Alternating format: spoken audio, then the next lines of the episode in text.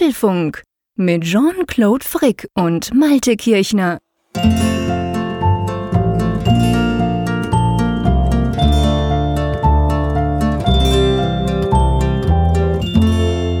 Hallo und herzlich willkommen zum Apfelfunk, Ausgabe 130 aufgenommen. Wie immer, ihr wisst es, am Mittwochabend, am Mittwoch vom 15. August. Und ja, Apfelfunk wäre überhaupt nicht Apfelfunk, wenn nur der Schweizer quasseln würde. Drum sage ich einfach mal Moin an die Nordsee. Ja, Grüße in die Schweiz. Oh, genau, genau so dämlich wie es bei mir tönt, tönt es bei dir, lieber Malte. Das muss ich gleich oh, sagen. ich muss noch üben. Ja, lassen wir das. Wir wollen gar nicht ja. anfangen, Schweizerdeutsch zu sprechen. Das kommt, glaube ich, nicht gut und das wollen wir auch nicht. Wir haben ja einen wirklich, muss man sagen, bunten Strauß von Themen. Das ist ja wieder so eine Woche, wo ich am Montag erst, gerade also eigentlich zwei Tage her erst, dachte, boah, da läuft nicht viel. Und dann macht so mhm. tam, zumindest mit gewissen Dingen, zum Teil recht kleinteilig, aber wir haben, wir haben riesen viel vor, oder? Ja, da, da sagst du was. Also zum Wochenende, wir, wir beginnen ja mit dem Skript in der Regel am Wochenende. Mhm. Normalerweise könnten wir ja schon direkt nach der letzten Folge beginnen, weil dann ist ja sozusagen die neue Woche, die neue Abpfiffung-Woche gestartet. Aber wir machen, wir, wir, ja, wir genießen erstmal die ersten zwei Tage, dann nach der Aufnahme ein bisschen runterkommen und am Wochenende geht's dann schon los mit der Themensammlung. Zuerst sah es dann doch recht dürftig aus, mhm. aber ich gebe dir recht, also das, das Skript bordet ja regelrecht über. Genau, aber so soll es sein. Das gibt eine schöne Folge, da freue ich mich definitiv drauf. Drum schlage ich vor, wir quasseln gar nicht lange um den heißen Brei rum sondern wir geben euch mal einen kleinen Überblick der Themen. Genau. Das erste Thema betrifft Twitter, unser aller Lieblingsdienst im Netz. Dort gibt es die schlechte Nachricht, dass diese Streaming-API jetzt ihre Funktion verloren hat. Twitter hat sie deaktiviert. Was bedeutet das für iOS-Nutzer? Vor allem, dass ich mich tierisch ärgere, aber da kommen wir nachher dazu. Wir sprechen über potenziell über Mac OS 10.15 und 10.14.4 und das sind alles Dinge, die es ja überhaupt noch nicht gibt. Aber was das heißen könnte, dass Apple diese offensichtlich schon testet, da müssen wir unbedingt drüber sprechen. Letzte Woche hat uns der liebe Jean-Claude ja offenbart, dass er gerne Opern hört. Und prompt hat Apple reagiert und hat eine neue Klassik-Sektion in Apple Music eingerichtet. Genau, auch die hören natürlich den Apfelfunk. Das freut uns ganz besonders. Ähm, weniger befreut haben wir uns über die iOS 12 Beta 7 die sich jetzt schon wieder in eine Beta 8 verwandelt hat. Was genau da passiert ist und vor allem, was alles schief ging, da werden wir drüber sprechen. Das App-Review ist ja immer wieder Gegenstand von Themen.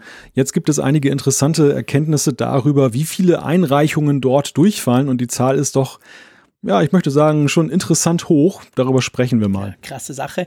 Dann müssen wir über die Bring Einkaufs-App, ihr wisst, erfunden hat's ein Schweizer, sprechen. Die kann nämlich etwas mehr, etwas, was ich mir absolut gewünscht habe und dass ich mir mal was für Siri wünsche, das kommt doch auch eher selten vor. Wir beteiligen uns mal wieder ein bisschen an Spekulationen. Das nächste iPhone klopft da an der Tür und es gibt da so zwei, drei Punkte, die doch diskussionswürdig sind, egal wie es ausgeht. Da sprechen wir später drüber. Genau, wie es bei Samsung ausgegangen ist, da werden wir auch drüber sprechen, nämlich über das Galaxy Note 9, was jetzt hier im Moment neben meinem iPhone 10 liegt. Keine Angst, wir sind kein Android-Podcast, aber es gibt in dem Ding ein paar spannende Geschichten, die sich auf Apple auswirken könnten, werden und was die vielleicht bedeuten, das werden wir auch noch diskutieren. Genau, und dann gibt's natürlich schlussendlich noch die Umfrage der Woche. Wir lösen die vergangene auf und stellen euch eine neue Frage. Zuschriften unserer Hörer gehören auch zum Apfelfunkfest dazu. Darauf dürft ihr euch auch noch freuen in ja, anderthalb Stunden oder so. genau, mal gucken. Wir machen ja keine zeitlichen äh, Einordnungen mehr, schon gar nicht am Anfang. Aber ja, lass uns mal loslegen und ganz ehrlich gesagt mit einem Thema, das mich sowas von tierisch anscheißt. Ich kann es nicht anders sagen, man sollte nicht unbedingt in einem Podcast bei Minute 4 schon fluchen, aber ich mache das jetzt einfach. Ja, morgen, beziehungsweise ähm, für euch einfach ab 16. August, egal wann ihr das hört, am 16. August dreht Twitter den eigentlich kann man sagen, den Third-Party-Apps den, den, den Stecker, äh, zieht ihn aus, macht alles zu, nämlich die Streaming-API wird deaktiviert, was nichts anderes heißt, dass alle Clients, die nicht der offizielle Twitter-Client sind, diese Streaming-Funktion verlieren, also dass man zum Beispiel per Push-Nachricht automatisch notifiziert wird, benachrichtigt wird, wenn einem einer was schreibt oder einem eine Direktmessage schickt und so weiter. Ja, und da haben jetzt schon viele reagiert. Der beste Twitter-Client unter dieser Sonne ist ja Tweetbot, haben wir schon oft besprochen. Der auch, kam jetzt gerade heute Abend ein Update raus. Welches ähm, ja halt dieses Streaming ähm, API natürlich deaktiviert. Das heißt, ihr kriegt keine Push-Benachrichtigungen mehr, aber es ist, muss ich sagen, nicht ganz so schlimm, wie ich es befürchtet hatte. Ich habe nämlich die Beta getestet von Tweetbot und da war es wirklich so, ja, Schicht im Schach, da kam gar nichts. Da musstest du quasi Tweetbot öffnen und da musstest du refreshen und dann hat er da sowohl die Mentions wie auch die Direct Messages dann halt schnell geupdatet. Jetzt in der finalen Version, die jetzt gerade rauskam, ist es so, dass die Push-Benachrichtigung für, ähm, für Mentions und Direct Messages einfach alle ein bis zwei Minuten passiert. Also offensichtlich tut der alle ein bis zwei Minuten im Hintergrund mal kurz checken. Also er wird nicht irgendwie per API benachrichtigt, sondern er checkt das selber durch. Aber es gibt zum Beispiel keine Push-Benachrichtigungen mehr für Likes, für Retweets, für Follows, für Quotes und so weiter. Das wurde alles deaktiviert. Oder auch der Activity, es gab so ein Activity- und Stats-Tab, wo man halt so ein bisschen sehen konnte, wer einem eigenes das Zeug liked etc. Hat mich nie groß interessiert, war aber drin. Das haben sie auch deaktiviert, weil ja, funktioniert halt nicht mehr. Und die Apple Watch App, die hatte ich ehrlich gesagt nie auf dem Schirm. Aber auch die gibt's nicht mehr, weil auch die hat dieses Ding gebraucht. Ja, man kann nicht anders sagen, Malte, gell? Da werden massiv Funktionen gestrichen. Ja, es ist eine Katastrophe. Also wir haben ja über das Thema Twitter und die API vor ein paar Monaten ja schon mal gesprochen, als sich das abzeichnete, was sie vorhaben und als es ja auch diesen gemeinsamen Appell der Drittentwickler, Apps oder App-Entwickler gab, dass sie gesagt haben, das droht.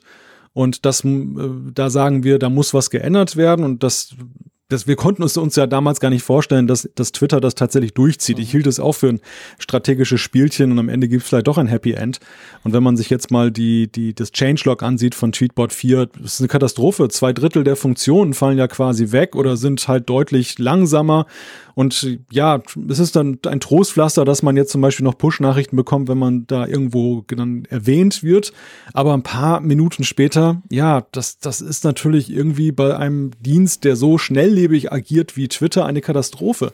Also diese Dialoge, die ich führe, sind ja in Echtzeit. Mhm. Wenn ich jetzt irgendwie mit irgendjemandem herumblödel da im Netz, dann, äh, dann will ich natürlich sofort angezeigt bekommen, wenn ich eine Antwort kriege und nicht dann, äh, dann irgendwie Minuten später. Dann ist eigentlich der, der Gag schon vorbei. Und ja, ich finde es eine Katastrophe und ich glaube auch Twitter, die, das ist fast wie ein Sargnagel, was die da jetzt da machen. Ja, man darf ja nicht vergessen, geschichtlich gesehen, Twitter wurde durch diese Third-Party-Apps groß. Die hatten am Anfang gar nichts. Und die sind groß geworden durch all die, die Apps programmiert haben und gesagt haben, hey, guck mal, da gibt's einen neuen Dienst, wir haben eine App dazu. Und das war jahrelang ging das gut und dann haben sie irgendwann mal angefangen und das ist jetzt tatsächlich, zumindest für diese Apps letztendlich ist das tatsächlich der Sargnagel. Also durch die Deaktivierung dieser Funktion von Seiten Twitters sind diese Apps massiv weniger spannend geworden. Das muss man ganz klar sagen. Ich meine, ich ich werde es versuchen, schon nur aus Trotz weiterhin mit Tweetbot zu arbeiten und nicht mit der offiziellen Twitter-App das Problem das ja ist, und das höre ich immer wieder, und ich, ich muss wirklich sagen, es stimmt halt einfach leider. Es ist ja so, ich höre immer wieder, ja, aber dann nimm doch die Twitter-App, hör auf rumzujammern.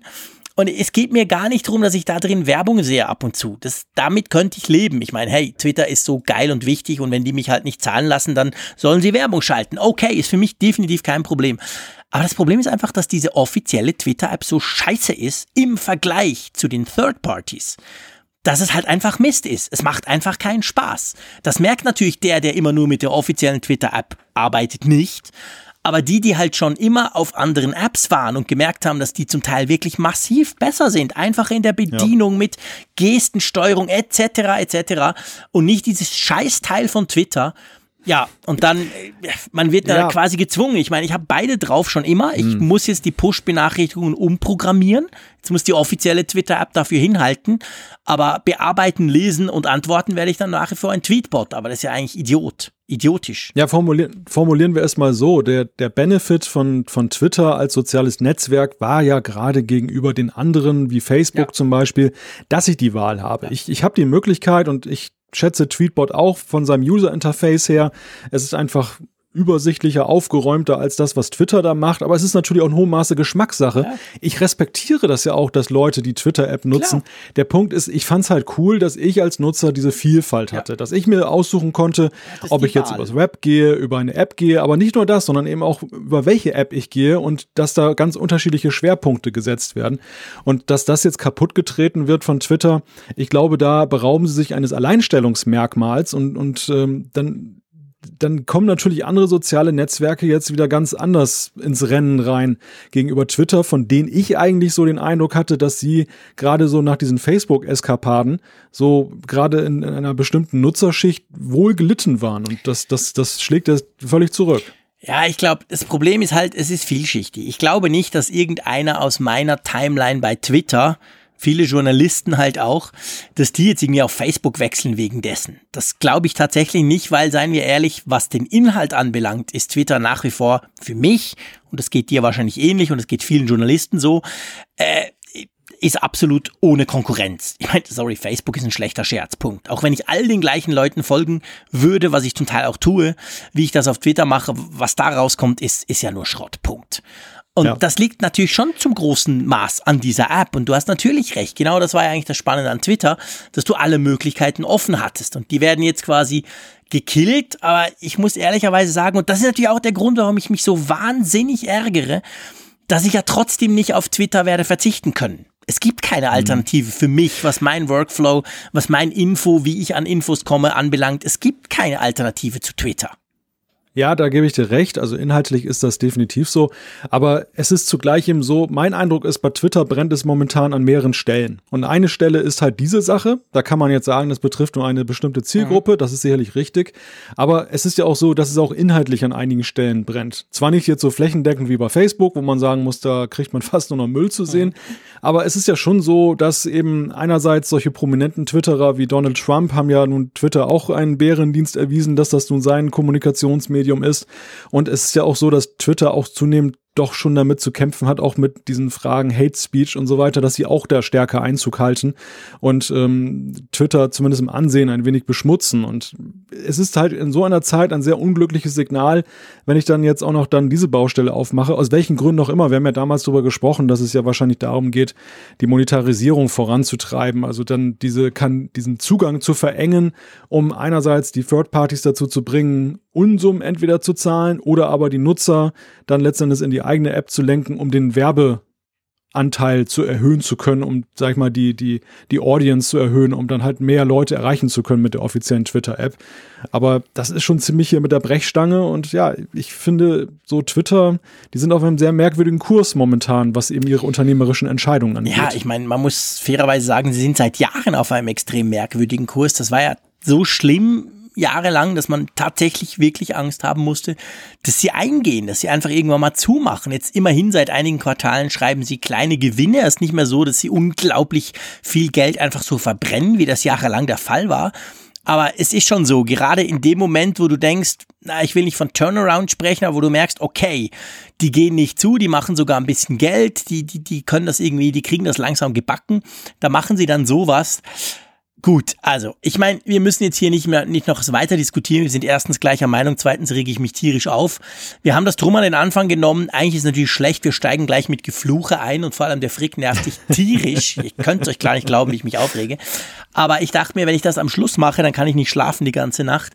Drum hängen wir ja. das am Anfang von Apfelfunk und jetzt haben wir noch erfreulichere Themen für die nächsten ein, ein Viertelstunden oder so.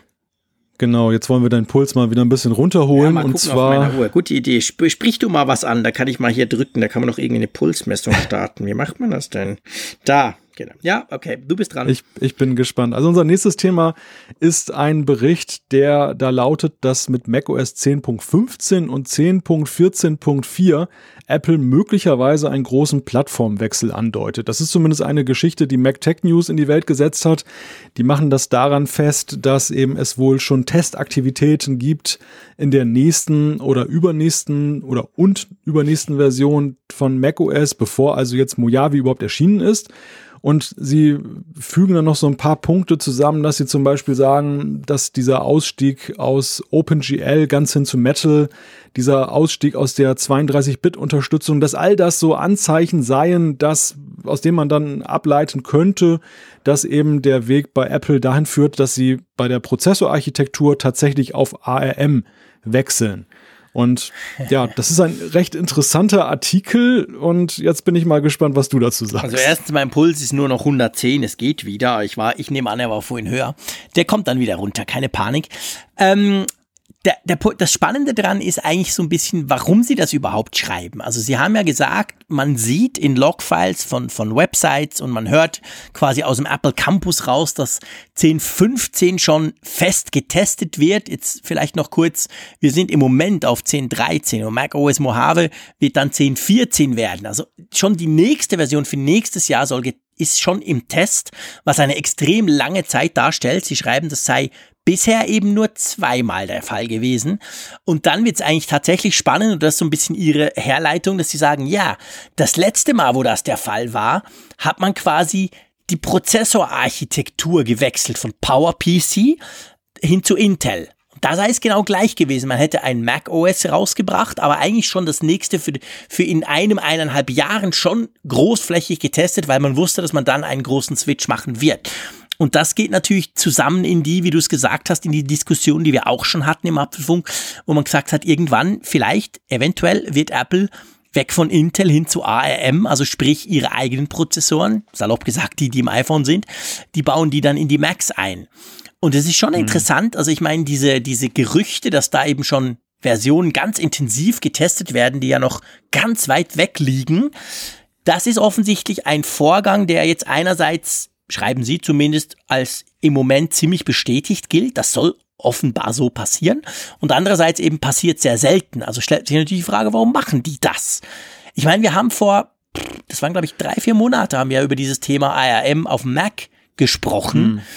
Und da waren wir also beide noch so ein bisschen unsicher. Ähm, ich meine, wir wissen, das hat Apple ja angekündigt an der WWDC, dass ja nächstes Jahr Mac OS, wie es dann auch heißen mag, ja zumindest eine vereinfachte ich sag mal, app-technisch soll es ja dann möglich sein, Apps auf beiden Plattformen, also iPhone, ja. iPad und eben Mac laufen zu lassen. Und wir haben damals schon gesagt, rund um die WWDC, das ist ja so quasi ein erster kleiner Schritt, oder? Wenn du zuerst mal sagst, dass App auf beiden Plattformen laufen können, dann ist dann die nächste vielleicht, dass du sogar die Plattformen jetzt zumindest hardwaretechnisch aneinander annäherst, oder? Ja, das ist eben die Frage. Also es ist natürlich wesentlich einfacher für Apple, ARM-basierte Apps, also iOS-Apps auf dem Mac laufen zu lassen, weil sie das ja ohnehin schon in der Entwicklungsumgebung von Xcode machen können mit dem Simulator ja.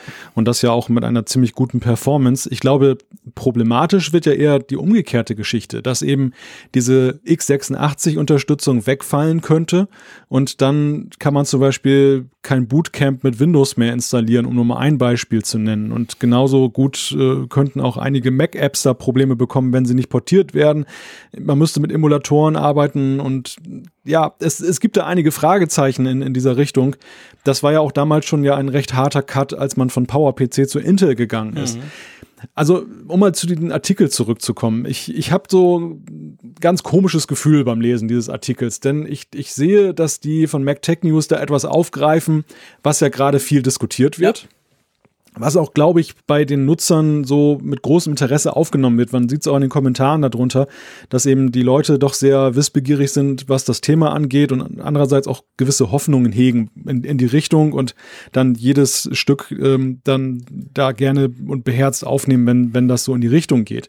Ich finde diese Faktenlage, die da dargelegt wird, ziemlich dünn, ja, muss ich sagen. Stimmt. Weil ich frage mich, da werden irgendwelche Quellen bei Apple zitiert, okay, dass, dass man da nicht Ross und Reiter nennt, ist ja völlig klar, aber ich finde halt irgendwie die, die Beweisführung ist halt recht dürftig. Man muss sich da jetzt, es, es gibt keine, keine Dinge, an denen man das wirklich festmachen kann, was, was denn jetzt Quantität angeht, tatsächlich der, des Testens und ähm, inwieweit das tatsächlich ungewöhnlich ist. Also das, das kann ja jeder behaupten und, und es, ich finde, das ist halt irgendwie dürftig und genauso die Frage eben mit den Logfiles meinen die ihre eigenen Logfiles? Also ist es tatsächlich so, dass da der ganze Apple-Teststab auf Mac Tech News dann zu Gast ist und, und dann kann man das da rauslesen? Ich finde, das ist alles ein bisschen schwierig. Aber was den Artikel dennoch reizvoll macht, ist, dass er gewisse, gewisse Linien zieht zwischen Punkten, die ja nicht von der Hand zu weisen sind. Also was ich vorhin schon sagte, diese Sache mit OpenGL, dass sie das jetzt aber mal abschaffen. Was zu erwarten war, weil sie Metal vorantreiben, was aber so im Timing dann ja doch schon interessant ist, wenn man mal so sieht, die Parallelitäten momentan, also 32-Bit auf 64-Bit, dann diese Grafik-Engine. Es wird alles so ein bisschen in die Richtung getrimmt zurzeit, dass man jetzt dann Abschied nimmt von Technologien, die wirklich x86 basiert sind in jeder Hinsicht. Ja, und ich glaube, man, also was man ja, was man ja weiß letztendlich, egal ob mir das gefällt oder nicht, ich bin da im Moment tatsächlich so ein bisschen ergebnisoffen, spüre ich, wenn ich mir überlege, was würde das heißen, wenn ich das MacBook mit so einem ARM-Prozessor drin hätte. Das, der Punkt ist ja, Apple, das, das weiß man schon lange, ist natürlich eine Firma, die, die extrem ungern abhängig ist von anderen Firmen. Also ich meine, es nervt ja. sie, dass Samsung ihre Displays fürs iPhone 10 bauen. Zu Recht, finde ich, aber sie können es halt selber nicht. Ähm, etc. pp. Sie haben ja als einziger Hersteller schon ganz früh in ganz frühen iPhone-Zeiten selber diese Prozessoren angefangen zu bauen. Nicht die ersten, aber das ging dann relativ schnell mal los mit diesen A-Prozessoren. Einfach weil sie gesagt haben, hey, warum soll ich da Qualcomm irgendwie ähm, ihre Chips abkaufen oder jemand anderem? Wir machen das selber. Und das hm. ist so schon auch in der DNA von Apple drin, dass sie am liebsten möglichst viel selber machen. Ja, und es ist ja auch keine Kaffeesatzleserei, dass sie eben mit AM Prozessoren im Mac schon sehr stark experimentieren. Ja, wir sehen es ja bei, bei den aktuellen MacBook Pros, wir sehen es beim iMac Pro. Da sind ja schon ARM-Prozessoren drin, zwar nicht jetzt als auf der Hauptplatine, aber ja schon in einer gewissen, durchaus bedeutenden Funktion. Und sie, sie gehen zaghaft an das Thema auch schon in, in den Produkten ran, die mhm. da verkauft werden. Also das ist ganz klar ja zu sehen, dass ja Apple da in das Thema dann einsteigt. Die Frage ist eben nur, deutet das tatsächlich hin auf einen großen Plattformwechsel? Haben Sie das jetzt innerhalb der nächsten fünf Jahre vor? Oder versuchen Sie irgendeine, einen Mittelweg zu gehen? Also da gibt es ja sehr diffuse Anzeichen nur und ich finde dieser Artikel, ja, der, der zeichnet halt ein mögliches Szenario, aber ich finde halt, zur Exklusivgeschichte, die wirklich triftig ist, fehlt dem dann doch ein, wie man hier so eine Küste sagt, so eine, eine Handbreit Wasser unter dem Kiel. Ja, nee, klar, definitiv. Also ich meine, es geht ja jetzt nicht darum, dass ihr euch hier irgendwelche ähm, Fakten in dem Fall um die Ohren schlagen, sondern wir stellen das sozusagen zur Diskussion, sowohl zwischen uns zwei, wie aber natürlich auch euch, wenn ihr das hört und vielleicht mal guckt und dann euch eure Meinung bildet und die uns dann auch schreibt. Also ich denke, das ist ein Thema, das ist erstens schon noch weit weg, zweitens natürlich ähm, kann das sehr, wird das sicher auch sehr, sehr heiß diskutiert werden, je nachdem, was da passiert. Und ich gebe dir recht, diese Seite MacTech News hat natürlich aus Gerüchten, aus Fakten, die es durchaus gibt, die aber wenig sind, sage ich mal, und aus gewissen Beobachtungen über die Zeit, die ich nicht so schlecht finde, haben sie gewisse Schlüsse gezogen. Aber diese Schlüsse sind wie immer bei, bei Gerüchten natürlich pff, völlig willkürlich. Das kann so sein. Es kann auch ganz anders gehen.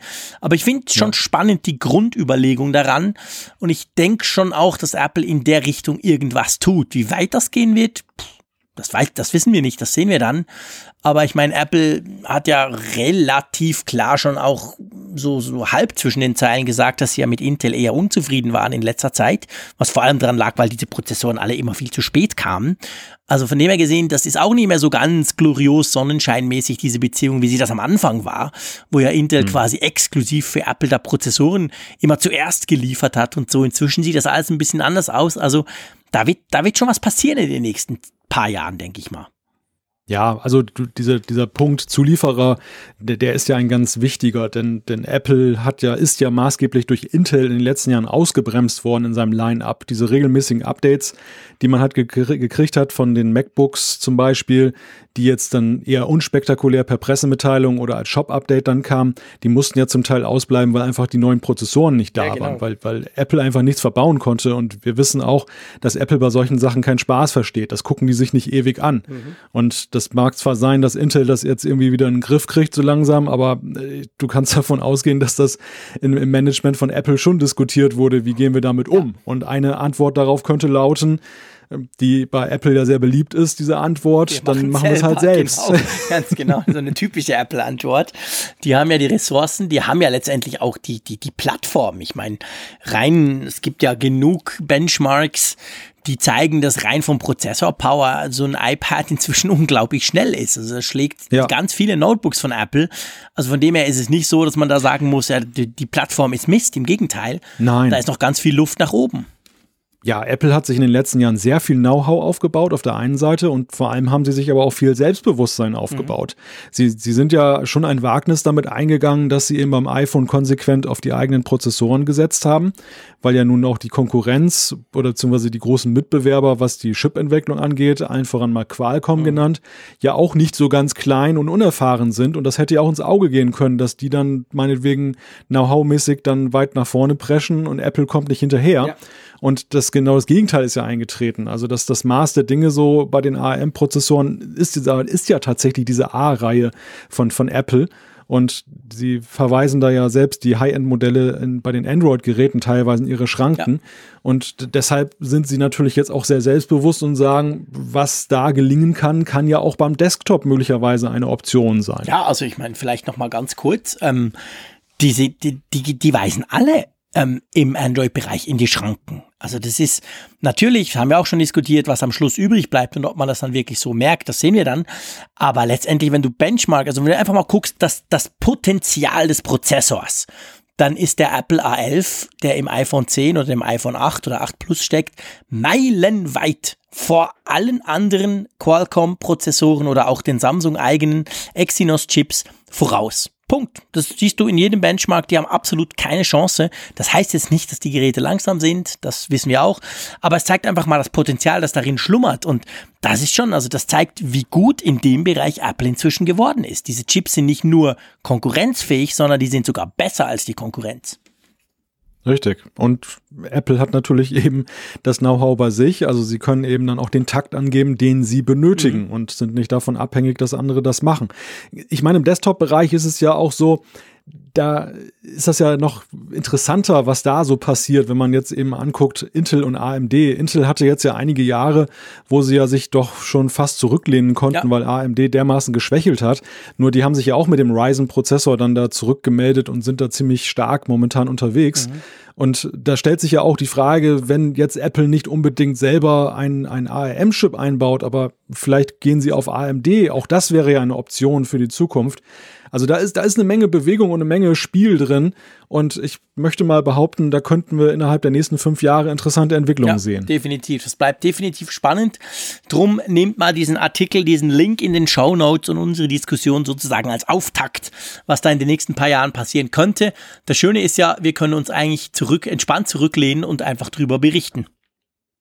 Wieso immer, wieso oft? Wieso oft, genau, wie wir das eigentlich immer machen hier im Apfelfunk. Genau. Wir setzen uns auf unser virtuelles Sofa und quasseln über die spannenden Themen, die da kommen. Ja, ich lass uns zum nächsten Thema gehen. Ich habe mich ja, du hast es vorhin gesagt, ich habe mich ja geoutet vor einer Woche. Du warst, glaube ich, selber ganz erstaunt, dass ich klassisch Musik höre auch. Ich, ich höre ja nicht nur, ich höre vor allem viel Radio und Popzeugs und so, aber eben auch ab und zu Klassik.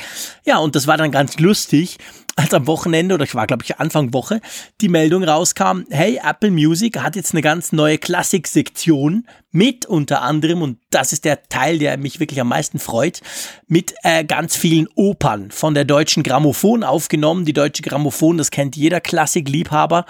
Ähm, das ist ein ganz toller Verlag oder Label, die solche Geschichten machen. Ja, und jetzt kann man, wenn man will, kann man sich da Opern anhören. Ich habe schon mal ein bisschen reingehört und muss sagen, das, das Angebot ist zwar noch überschaubar, aber da hat es ein paar ganz schöne Sachen drauf. Also kann man qualitativ weiterempfehlen. Ja, absolut, definitiv. Hm. Ich meine, es ist nicht so, ich habe jetzt nicht nachgeguckt. Ich nehme an, Spotify hat auch klar, also klassische Musik haben alle, aber die haben wahrscheinlich auch die eine oder andere Oper drin, aber Apple hat es ein bisschen kuratiert und ein bisschen so ein bisschen schöner dargestellt. Also das kann man wirklich, wenn man Klassik hört, gerne mal kurz ausprobieren, mal ins iTunes oder ins, in die Music App auf dem iPhone oder dem iPad reingehen und da Klassik durchgucken, deutsche Grammophon. Da hat es ein paar schöne Sachen drunter.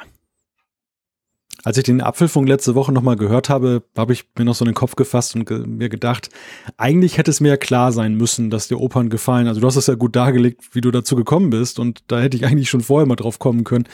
Ja, witzig, dass man das manchmal gar nicht erwartet. Warum denn? Jetzt bin ich gerade überlegen, wie du da hättest draufkommen können.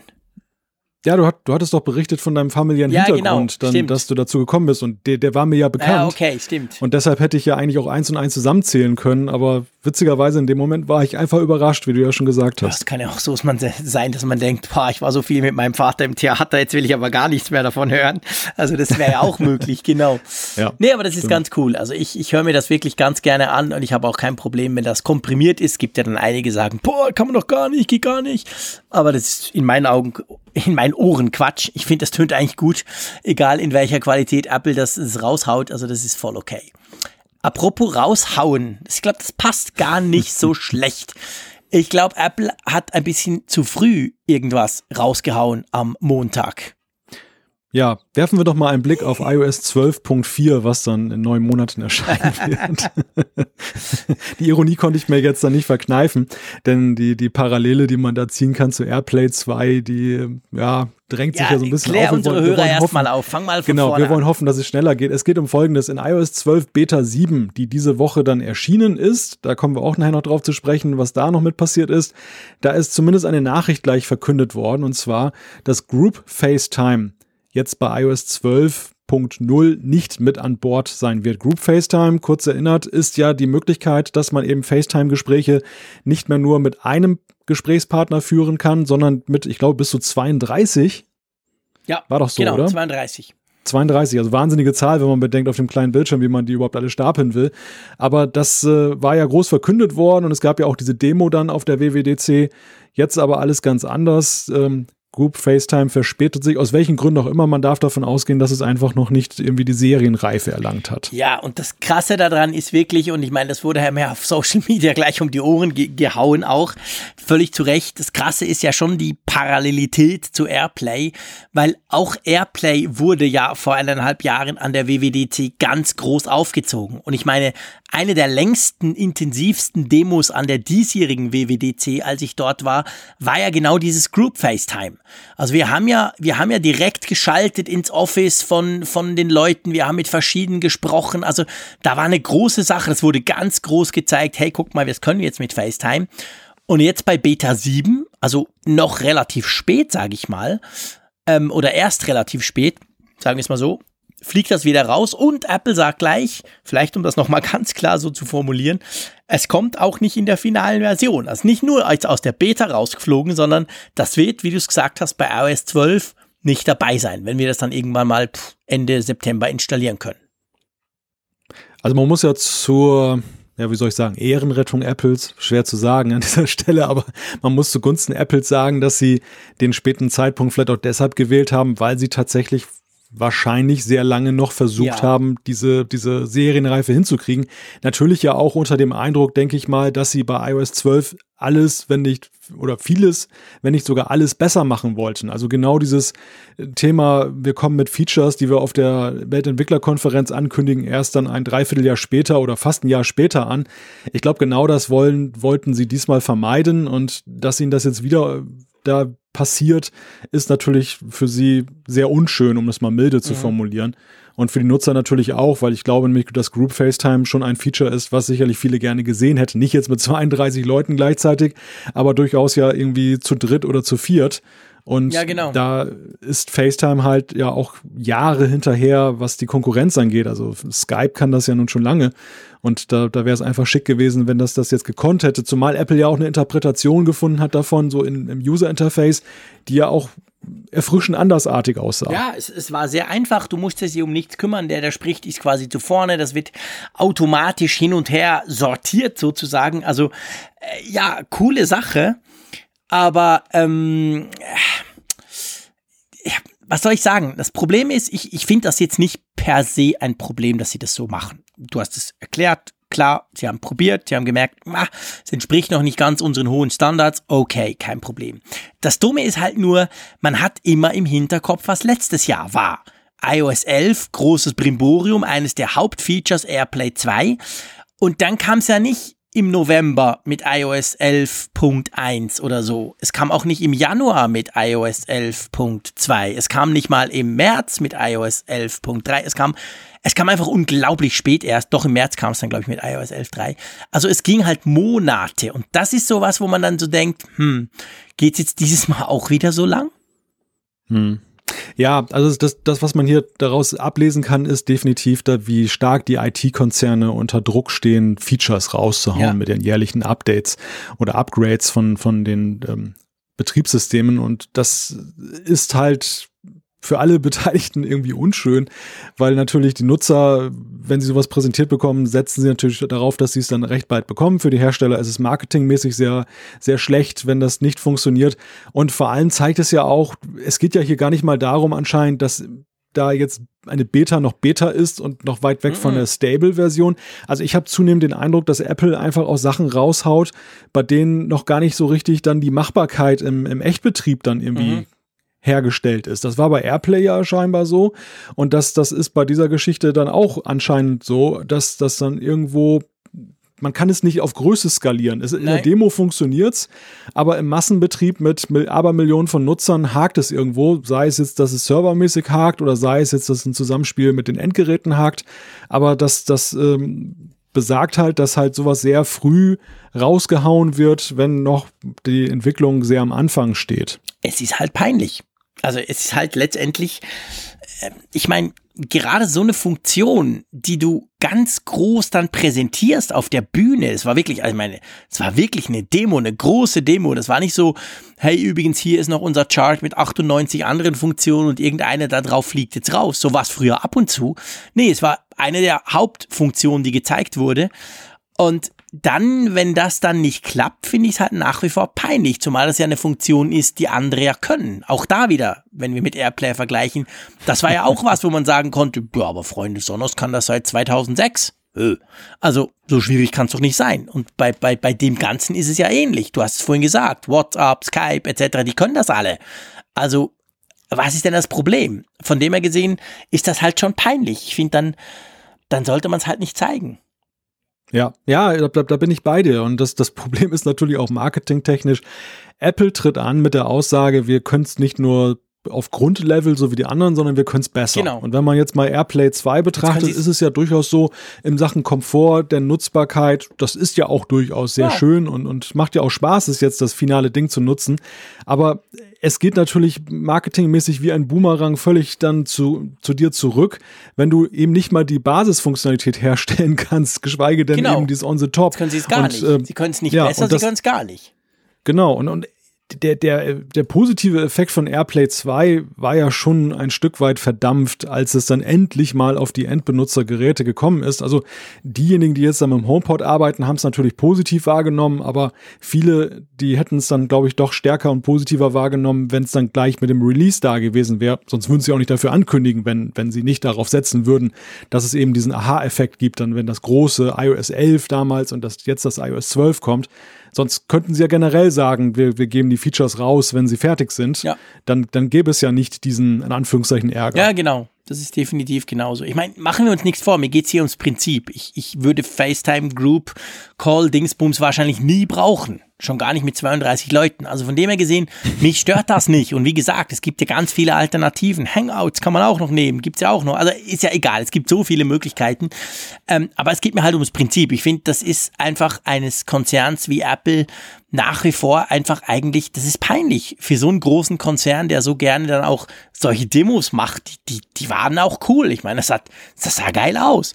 Aber wenn es dann nicht kommt, dann denke ich, hey Freunde, ähm, tja, aber du hast gesagt, die stehen alle unter einem riesen Druck. Und der Druck, der hat sich wahrscheinlich auch darin gezeigt, dass man wahrscheinlich eventuell am Montagabend irgendwie zu schnell auf Release geklickt hat, was diese Beta 7 anbelangt hat, weil da war ja noch was anderes. Da war ja nicht nur Group FaceTime, das rausgeflogen ist, sondern da gab es ja massive Probleme. Ach, das weiß ich gar nicht mal, ob das jetzt dann auch dem Druck geschuldet ist oder ob das dann nicht einfach eine Sache ist, die bei Betas halt grundsätzlich passieren kann. Das kann also, auch sein. Das, es ist ja folgendes passiert. Beta 7 ist am Montag, Montagabend released worden. Wir haben alle, die wir die Beta-Version auf unseren Produktivgeräten installiert haben, freudig aktualisiert. Und ähm, es stellte sich bei einigen Nutzern dann eben ein, dass sie dann erhebliche Performance-Probleme hatten, dass Apps also sehr langsam dann eben nur luden oder generell gar nichts mehr passierte zeitweise. Und dann hat Apple auch schnell den Stecker gezogen und dieses Release zurückgezogen. Erst das Online-Update, das ja dann so, oder diese Aktualisierung over the air und dann auch nachträglich noch diese IPSW Dateien, die man sich ja so grundsätzlich als Backup draufladen kann. Und das hat einen interessanten Effekt zur Folge gehabt, zumindest auf meinem Gerät, dass nämlich dann permanent eine Update-Anzeige bei den Einstellungen plötzlich da war. Es war immer dieser rote Ballon mit der ja, 1. Bei mir auch. Und ähm, mir wurde dann geraten, mach doch mal ein Reboot nach dem Motto Reboot tut immer gut. Habe ich auch gemacht ein paar Mal, hat aber gar nichts gebracht. Also der rote Ballon blieb mir erhalten. Ja bei dieser doch ziemlich seltenen Installation, die ja nun nicht jeder auf seinem Gerät dann äh, vorfinden konnte. Ja, das war bei mir und genau gleich. Also ich, ich, das war übrigens ganz witzig. Ich meine, wir, wir sind Spinner, wir wissen es, wir raten nach wie vor davon ab, das auf Produktivgeräten zu machen. Und vor allem es ist eigentlich ein gutes Beispiel, das zeigt, dass selbst bei einer Beta 7 Normalerweise sind wir so bei acht bis neun Betas. Dann kommt dann irgendwann mal der finale Release. Also man könnte durchaus sagen, wir sind langsam definitiv auf der Zielgeraden. Ähm, aber eben auch auf, bei einer Beta 7, also so spät eigentlich, kann auch mal was gröber schiefgehen. Bei mir war es so, ich mache dann immer, wenn das rauskommt, mache ich schnell einen Screenshot, hau den auf Twitter und installiere dann. Ich hatte den auf Twitter gehauen, das hat installiert, hat einen Reboot gemacht, da kommt ja da dieser, das Apfellogo und unten kommt dieser, dieser Balken, der da so ganz langsam von links nach rechts wandert. Und in dem Moment hat mir einer geschrieben auf Twitter, oh, muss dann gucken, dieses läuft extrem langsam nach dem Reboot. Und ich dachte schon so, äh, okay, aber, aber noch gar nicht groß rumgesurft. Bei mir war es auch so. Also das, das Ding hat erstens ewig lange geladen, also schon das iPhone selber. Ich habe an dich gedacht, du hattest doch bei einer der letzten Betas auch Probleme. Ich hm. dachte schon, ich muss den Malte anschreiben, was mache ich denn jetzt, wenn da eine Viertelstunde lang nur dieses Apfellogo vor sich hin leuchtet. Dann war er da und dann war es tatsächlich auch bei mir so, jede App, die du gestartet hast, hat ungefähr 40 Sekunden gebraucht zum Öffnen und dann nochmal 20 Sekunden, um sich irgendwie einzugrooven. Und danach lief sie aber dann. Und ich habe so quasi, während ich das selber ausprobiere, wurde mir auf Twitter genau beschrieben, was dann dann, was den anderen auch passiert ist. Offensichtlich war es bei vielen so. Und es war dann aber auch so, dass mir einer geschrieben hat, weißt du, es ist nur beim ersten Start so. Danach ist okay. Da dachte ich, so, jetzt mache ich gleich einen Reboot und gucke mal. Und tatsächlich, danach ging es perfekt.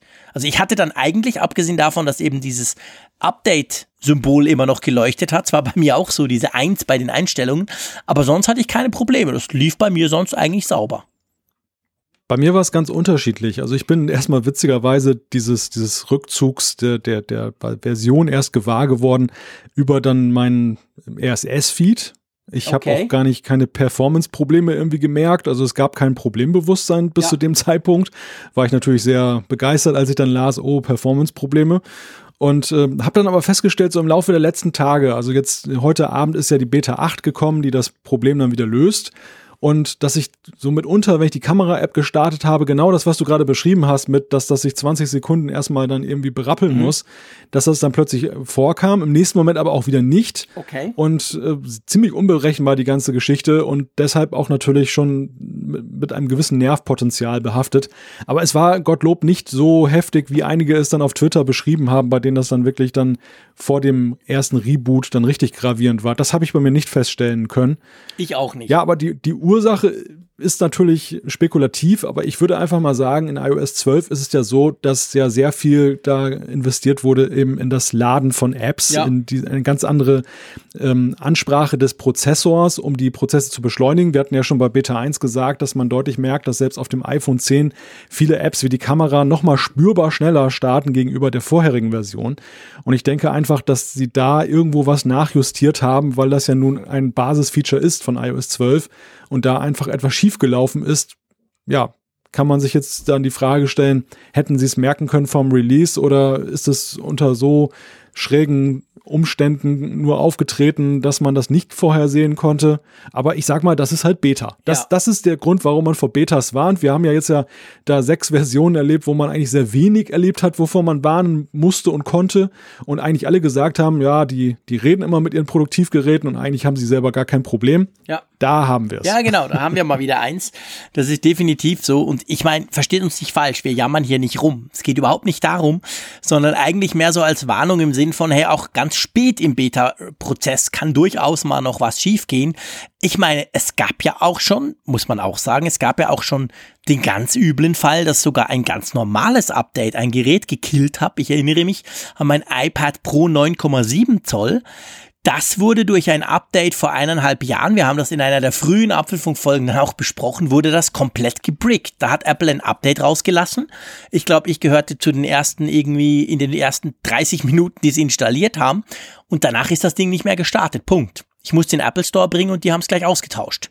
Die haben gelächelt und gleich ausgetauscht. Also das kann schon mal, ist natürlich selten, aber das kann schon mal passieren. Also das Ding war dann wirklich völlig bricked und es war keine Beta-Version. Das ist natürlich dann der Worst Case. Die haben es dann gleich zurückgezogen, aber da war es bei mir halt schon zu spät. Also solche Dinge können passieren und in den Betas sind sie eigentlich ganz normal. Aber das Wichtigste jetzt für euch, Beta 8 ist seit heute, seit Mittwochabend draußen, ungefähr zwei Stunden vor unserer Aufnahme ist das erschienen. Die, die schon auf Beta sind, können das noch laden. Ja, bei mir einziger Unterschied, es läuft sauber und vor allem ist jetzt dieses kleine rote Symbol, die Zahl bei den Einstellungen weg. Bei dir auch. Genau, oder? der rote Ballon ist genau, endlich genau, weg. der ist jetzt endlich weg, dass man da nichts führt. Hä, ich habe doch das drauf oder so. Wobei ich habe mir überlegt, das ist vielleicht noch eine kurze Frage, die wir diskutieren können. Eigentlich ist das total clever von Apple. Ich habe mir nämlich überlegt, das ist doch kein Bug. Das haben die doch extra gemacht zum quasi sagen, oh, die paar, die jetzt halt diese Beta schon drauf haben, den müssen wir quasi sagen, Freunde, da kommt dann noch was. Seid, seid gewahr und guckt ab und zu mal dort unter Einstellungen, ob da was kommt. Meinst du nicht, dass, ich glaube nicht, dass das ein Bug war. Ich glaube, die können dieses Ding irgendwie steuern. Meinst du, die ja. wollten uns da was mit sagen? Ich, ich hatte das, also, ich kann natürlich, vielleicht interpretiere ich da viel zu viel rein, aber das wäre ein komischer Fehler, dass das stehen hm. bleibt. Ich meine, die hatte klar, die hatte viele Fehler, die Beta 7, aber ich habe mir irgendwie so überlegt, eigentlich ist das schlau. Weil selbst wenn es jetzt bei mir gut läuft, ähm, dann weiß ich einfach, hey, äh, das nervt und warum? Ja, komm, ich gehe noch mal gucken. Oh, jetzt ist wieder eine Version da, weil ich meine, die wussten ja schon am Montagabend, dass es schnell gehen muss. Die wussten ja, ich hätte sogar erwartet, schon am Dienstag eine kommt. Jetzt kam sie erst Mittwoch, aber die wussten ja relativ schnell, wird die ersetzt werden.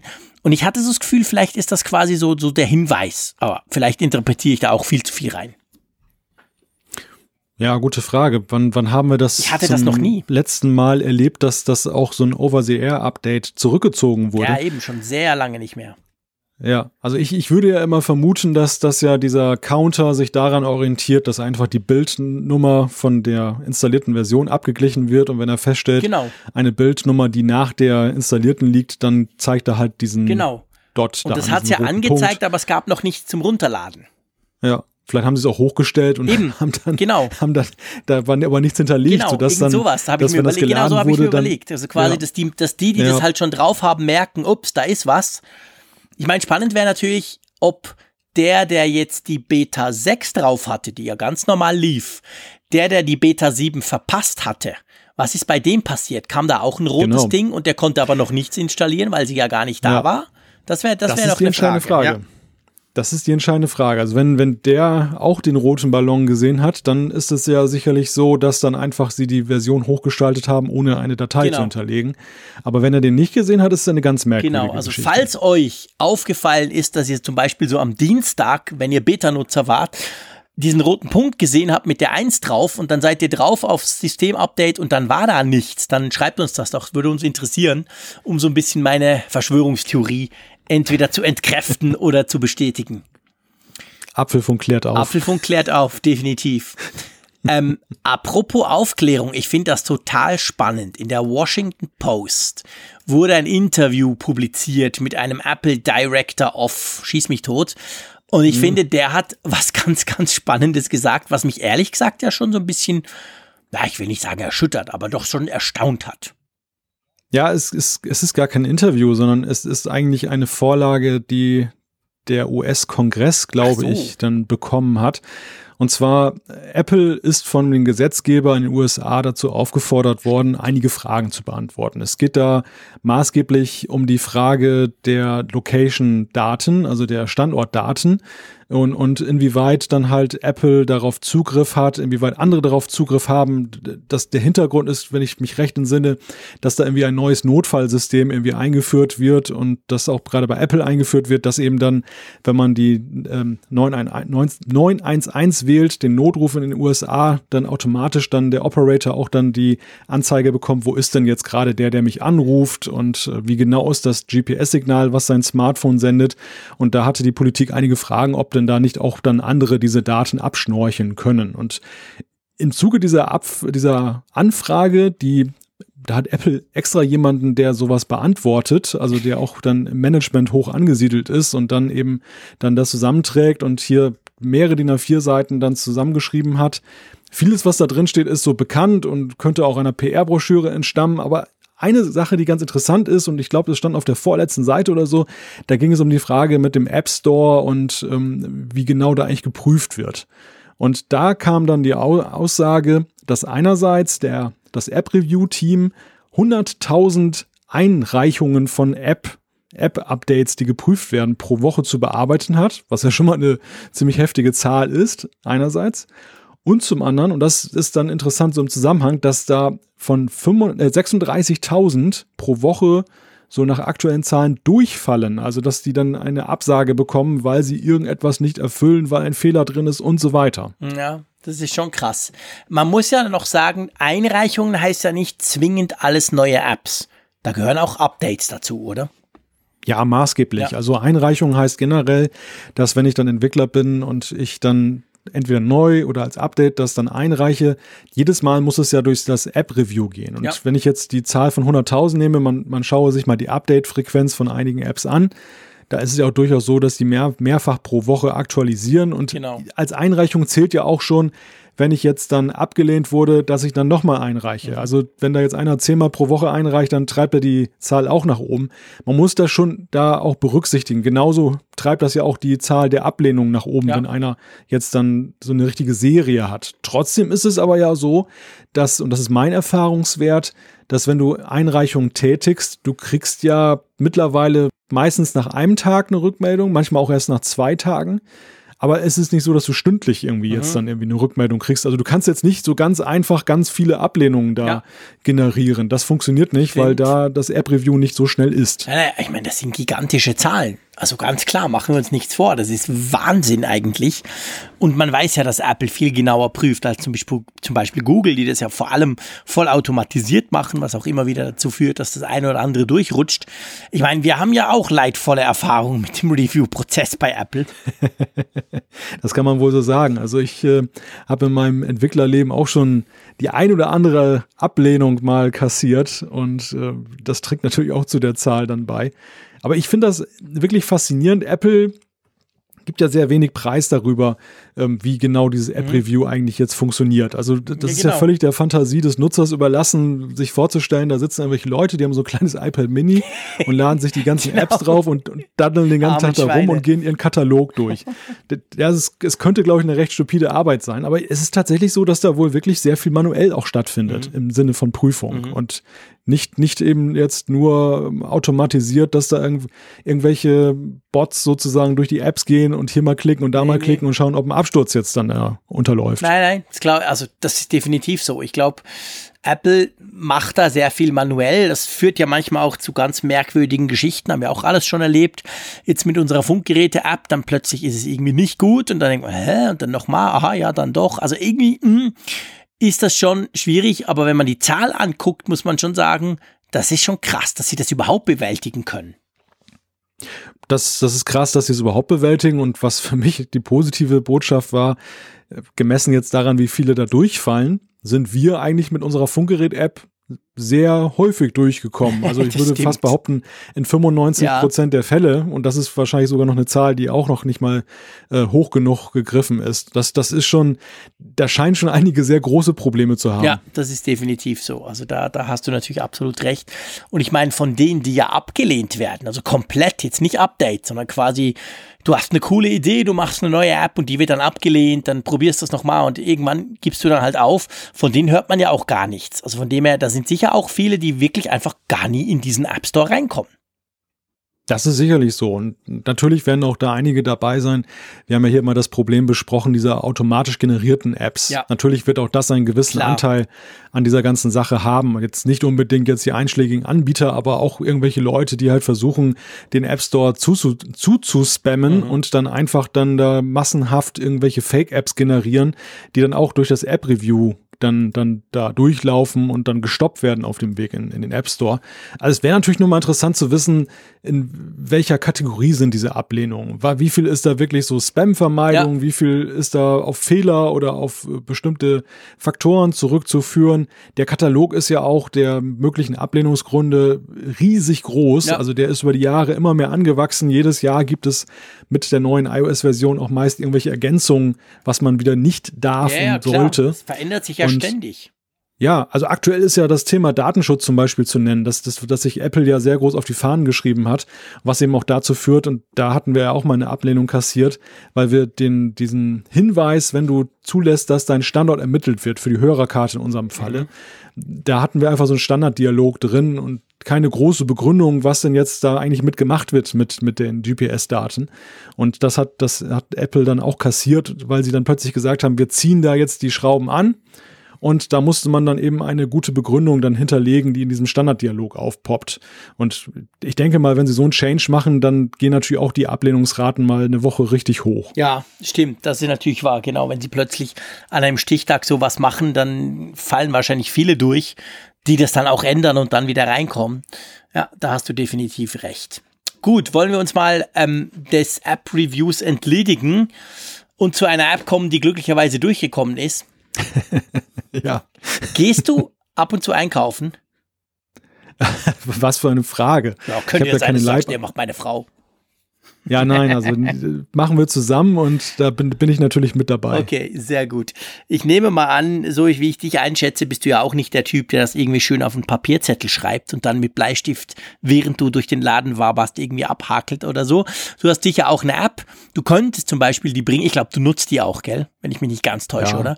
Das weißt du Das doch. weiß ich doch, genau. Die bringen Einkaufslisten-App, erfunden von einem Schweizer. Darum bringe ich es immer wieder. Nee, ich kenne das Team in Zürich und die sind wirklich total cool. Darum bitte sei mir verziehen, dass ich die halt schon ab und zu mal gepusht habe hier. Aber vor allem, äh, das war ja das Lustige. Wir haben vor, ich glaube, so ein halbes Jahr haben wir darüber gesprochen, im anderen Zusammenhang. Und dann habe ich ja gesagt, die arbeiten ja mit dem Amazon-Teil zusammen. Ich sage jetzt den Namen nicht, weil sonst springt der bei mir an. Der liegt gerade hinter dem Bildschirm und ich finde den Knopf nicht zum das Teil muten. Ihr wisst alle, den kleinen Echo Dot, diese Quasseltante von Amazon. Die kann das. Da konnte man schon sagen, Haha, und da mach doch bitte das und das auf die Liste und dann fällt das drauf. Und ich habe mich damals gewundert, warum denn das nicht direkt quasi auf dem iPhone mit Siri geht. Ja, und inzwischen geht das. Und ich muss sagen, das Komische dabei ist, dass ich mich richtig freue, wenn ich mal was mit Siri machen kann. Schon, schon merkwürdig, oder? Das muss das Alter sein. Ja, oder mangels Möglichkeiten. irgendwas ist ganz merkwürdig bei mir. Auf jeden Fall kann man jetzt sagen quasi, hey, äh, äh, setz zum Beispiel Milch auf meine Liste und dann zack, ist dann halt eben Milch drauf. Und das finde ich etwas, was wirklich, wirklich praktisch ist, weil bei mir in der Küche ist es wirklich oft so, ich bin da am rumhantieren und dann merke ich, oh ja, shit, das ist das letzte so und so. Und dann rufe ich das halt einfach in den Raum und dann landet das drauf. Und das funktioniert zumindest bei Alexa wirklich sehr gut. Und ja, ich nehme mal an, bei Siri müsste das ja wahrscheinlich ähnlich gut plus minus funktionieren. Ja, also mit, mit der bekannten Qualität würde ich dann sagen. Ja, drum eben meine Zurückhaltung. Ich meine, es ist tatsächlich so, dass mich, dass mich das Amazon-Teil ja eigentlich immer versteht und Siri ab und zu ein bisschen merkwürdig, aber das haben wir auch schon diskutiert. Drum einfach der kleine Hinweis, falls ihr diese Bring-App einsetzt, dann könnt ihr die jetzt äh, mit Siri quasi steuern ähm, und eben Sachen auf eure Liste setzen lassen. Geht im Moment nur mit Standardlisten. Also wenn ihr eine Liste habt, meine supi-dupi Einkaufsliste, dann geht's, glaube ich, noch nicht. Beziehungsweise ihr müsst die dann auf Standard setzen. So ist es. Man kann nicht sagen, setzt es auf die Liste. Aber ja, also ich zum Beispiel brauche Bring einfach mit einer Liste, weil das ist unsere Familienliste und die ist wichtig, Punkt. Ich brauche nicht andere, also ich mache das gar nicht. Machst du verschiedene Listen da drin? Ich habe da zwei tatsächlich drin, mhm. spaßeshalber mal eingerichtet. Eine war irgendwie, glaube ich, so eine Büroliste, mhm. wo ich dann so Sachen eintrage, die ich mal vielleicht beruflich brauchen könnte, aber die ist eigentlich verwaist. Die Standardliste ist eben auch die, die für den wöchentlichen Einkauf gebraucht wird und wo dann eben auch die Lebensmittel drin ja, stehen. Genau. Gut. Äh, iPhone Tja, das Schwierige dieses Jahr, lieber Malte, iPhone 11. Ist, genau, das Schwierige dieses Jahr ist ja, wir haben schon ganz, ganz viel über das kommende iPhone gesprochen, welches ja schon bald vorgestellt wird, irgendwann Anfang September. Und im Unterschied zu vorherigen Jahren, wo man so plus, minus ungefähr wusste, wo es hingeht, was den Namen anbelangt, ist es dieses Jahr richtig schwierig. Man, also wir haben ganz viele Gerüchte, wir werden über die neuesten jetzt dann gleich reden, aber was Namen anbelangt, ehrlich gesagt, ich habe noch niemanden gesehen, der, also da gibt's ja alles. So vom iPhone übers Baum-iPhone, übers Analog-iPhone, übers Schieß mich tot. Also irgendwie, der Name ist, glaube ich, das größte Problem, was die Gerüchte anbelangt dieses Jahr, oder? Ja, das stimmt. Da, da wagt sich auch keiner nee, so richtig genau, raus. Genau. Also der, der, der häufigste Fall ist tatsächlich, dass es dann irgendwie auf die Zollgröße reduziert wird. Oder aber man spricht vom nächsten iPhone schlichtweg. Genau. Das wäre super. Ich kaufe mir das nächste iPhone. Was? Also das vom letzten Jahr? Nee, das nächste, das neue. Aha, das nächste. Also auf jeden Fall komisch. Aber da können wir drüber sprechen, wenn es dann released ist. Da werden wir dann drüber lästern, je nach Namen. Aber auf jeden Fall, es gibt zwei, wie ich finde, ganz spannende ähm, Gerüchte, die dann auch perfekt zu unserem nächsten Thema passen. Ich meine, so sind wir. Wir passt, wir backen das alles zusammen im Apfelfunk, dass das alles immer so schön aufgeht. Ähm, ja, und zwar das erste ähm, ist, betrifft den Speicher. Ja. ja, jetzt sag halt was. Mehr Speicher. Genau. Mehr Speicher. noch viel mehr 512 Speicher. Gigabyte sind genau. in der Diskussion. Es gibt ja momentan, hat man ja die Wahl zwischen, ich möchte es mal sagen, mageren 64 beim iPhone 10. Mit seinen Möglichkeiten ist es ja, auch wenn es dann schon nicht ganz wenig ist, aber doch recht wenig eigentlich in der Verwendung. Und den 256 und künftig, so da die Spekulation, könnte ein 512 Gigabyte Modell dazukommen. Wahrscheinlich ein 64er oder ein 512er, weil Apple macht das ja seit Jahren immer so, dass das, was du eigentlich brauchst, was nicht krass zu viel ist, aber eben auch nicht zu wenig, das gibt's dann nicht mehr. Das ist ja auch jetzt so beim iPhone 10. Eigentlich, seien wir ehrlich, brauchst du 128. Das wäre gerade so komfortabel und okay und auch noch zahlbar. Aber genau die ja. gibt's natürlich nicht. Es gibt 256, was für ganz viele eigentlich zu viel ist. Und dann 64, was doch eigentlich zu wenig ist. Also wahrscheinlich, wenn sie es so machen, wird's wieder ähnlich laufen, dass quasi das, tja, das 128er dann rausfällt. Nee, keine Ahnung, aber es ist tatsächlich ein Gerücht. Und ja, was denkst du? Macht das Apple? Sie haben ja in den letzten Jahren immer mal wieder so ein bisschen hochgefahren, was den Speicher, zumindest den potenziellen Top-Ausbauspeicher anbelangt. Genau, also es gab ja eine Zeit, da war 128 das Maß der Dinge und dann wurde es dann auf 256. Ich kann mir tatsächlich eher vorstellen, dass Apple da an diesem Maximum schraubt, als da, dass sie am, am Minimum schrauben. Ja. Da haben wir ja damals ja auch gesehen, wie lange es gedauert hat, bis sie endlich mal die 16 Gigabyte als Minimum dann verlassen haben, was ja dann auch schon zu einem Zeitpunkt war, wo man selbst sagen musste, dass wenig Nutzer dann da mhm. schnell an ihre Grenzen mhm. kommen könnten. Und das machen sie natürlich mit Bedacht, weil äh, sie die Leute reizen wollen, eben das, das größere Speichermodell zu nehmen und dann nochmal ordentlich dann auf den Tisch zu legen, dann für mehr Preis. Weil mal, mal Hand aufs Herz, eigentlich könnte es einem ja egal sein, jetzt nach oben hin, Klar. ob das da 128, 256, 512 sind, wenn nicht dieser krasse Preisunterschied ja, wäre. Genau. Der tut ja, der tut ja im ersten Moment richtig weh, wenn du die 256 hast ja, man gewöhnt sich schnell dran und Klar. packt sie auch dann auch recht voll, aber im ersten Moment ist es erstmal heftig. Das ist wie beim Auto. Ich habe einen VW Turan, ich könnte wahrscheinlich auch einen VW Transporter haben, wenn ich in die Ferien fahre, ist er total voll. Und so ähnlich ist es beim Smartphone. Wenn man es hat, dann packt man es halt voll und lädt noch ein paar Filme und hier und ich kann ja mal 4K und so. Also den kriegt man schon voll. Aber auf der anderen Seite muss man schon sagen, 512, ey, ich meine, das ist ja, das ist ja mehr als mein Notebook. Das ist doppelt so viel, als mein MacBook hat. ist ja crazy. ja, das, das stimmt. Das ist, das, es erreicht jetzt dann natürlich auch Sphären, bei denen man sagen muss, äh, da geht es dann wirklich dann auch selbst für stärkere Nutzer dann weit über das hinaus, was sie dann bräuchten. Und weshalb die Theorie auch lautet, die da eben von irgendeinem Analysten rausgehauen wurde, dass Apple tatsächlich zu einem, zu einer dritten Speichergröße kommen könnte mit den 512. Also nicht deine Theorie mhm. jetzt, dass man sagt, 256 wird ersetzt, sondern dass eine dritte Größe, wo man nochmal sagen kann, nochmal Aufpreis für den High-High-End-Nutzer, ja. dass der nochmal was auf den Tisch legt ist ja nicht ganz ausgeschlossen, weil Apple ist ja lange Zeit eine Dreierstrategie gefahren Stimmt. und dann ja erst zur Zweier dann gewechselt, als es einfach nicht mehr sinnvoll erschien, dann das noch so aufzusplitten. Ja, gut möglich. Also so ein 64er als günstig in Anführungszeichen Modell, wo alle so sagen, ja, Zähne knirschen eigentlich zu wenig, aber okay. Dann 256, so wie wir es kennen und dann absolut unglaublich wahnsinnig, ich falle in Ohnmacht, teuer 512. Das könnte schon sein, also es wäre durchaus möglich. Beim anderen Gerücht, ehrlich gesagt, läuft es mir so ein bisschen kalt den Rücken runter, wenn ich das lese. ja, ja. Ist aber auch, glaube ich, eine Diskussion wert, denn das, ich glaube, es, es polarisiert auch durchaus bei, bei den Nutzern. Es geht um das Gerücht, dass der Apple Pencil, der ja bislang nur auf dem iPad nutzbar ist und ja beileibe nicht auf allen iPads, aber ja mittlerweile ja eben auf dem iPad Pro und auf dem in Anführungszeichen normalen iPad ja schon, dass der jetzt auch auf einem iPhone, und da ist, glaube ich, die Theorie, das größere, das größte Modell dann vom Bildschirm her nutzbar werden soll. Hm. hm. es ist ja so, und das muss ich ja jetzt auch, ich habe mich ja letztes Mal mit der Klassik geoutet, ich meine, das war jetzt nicht so wichtig, gebe ich zu.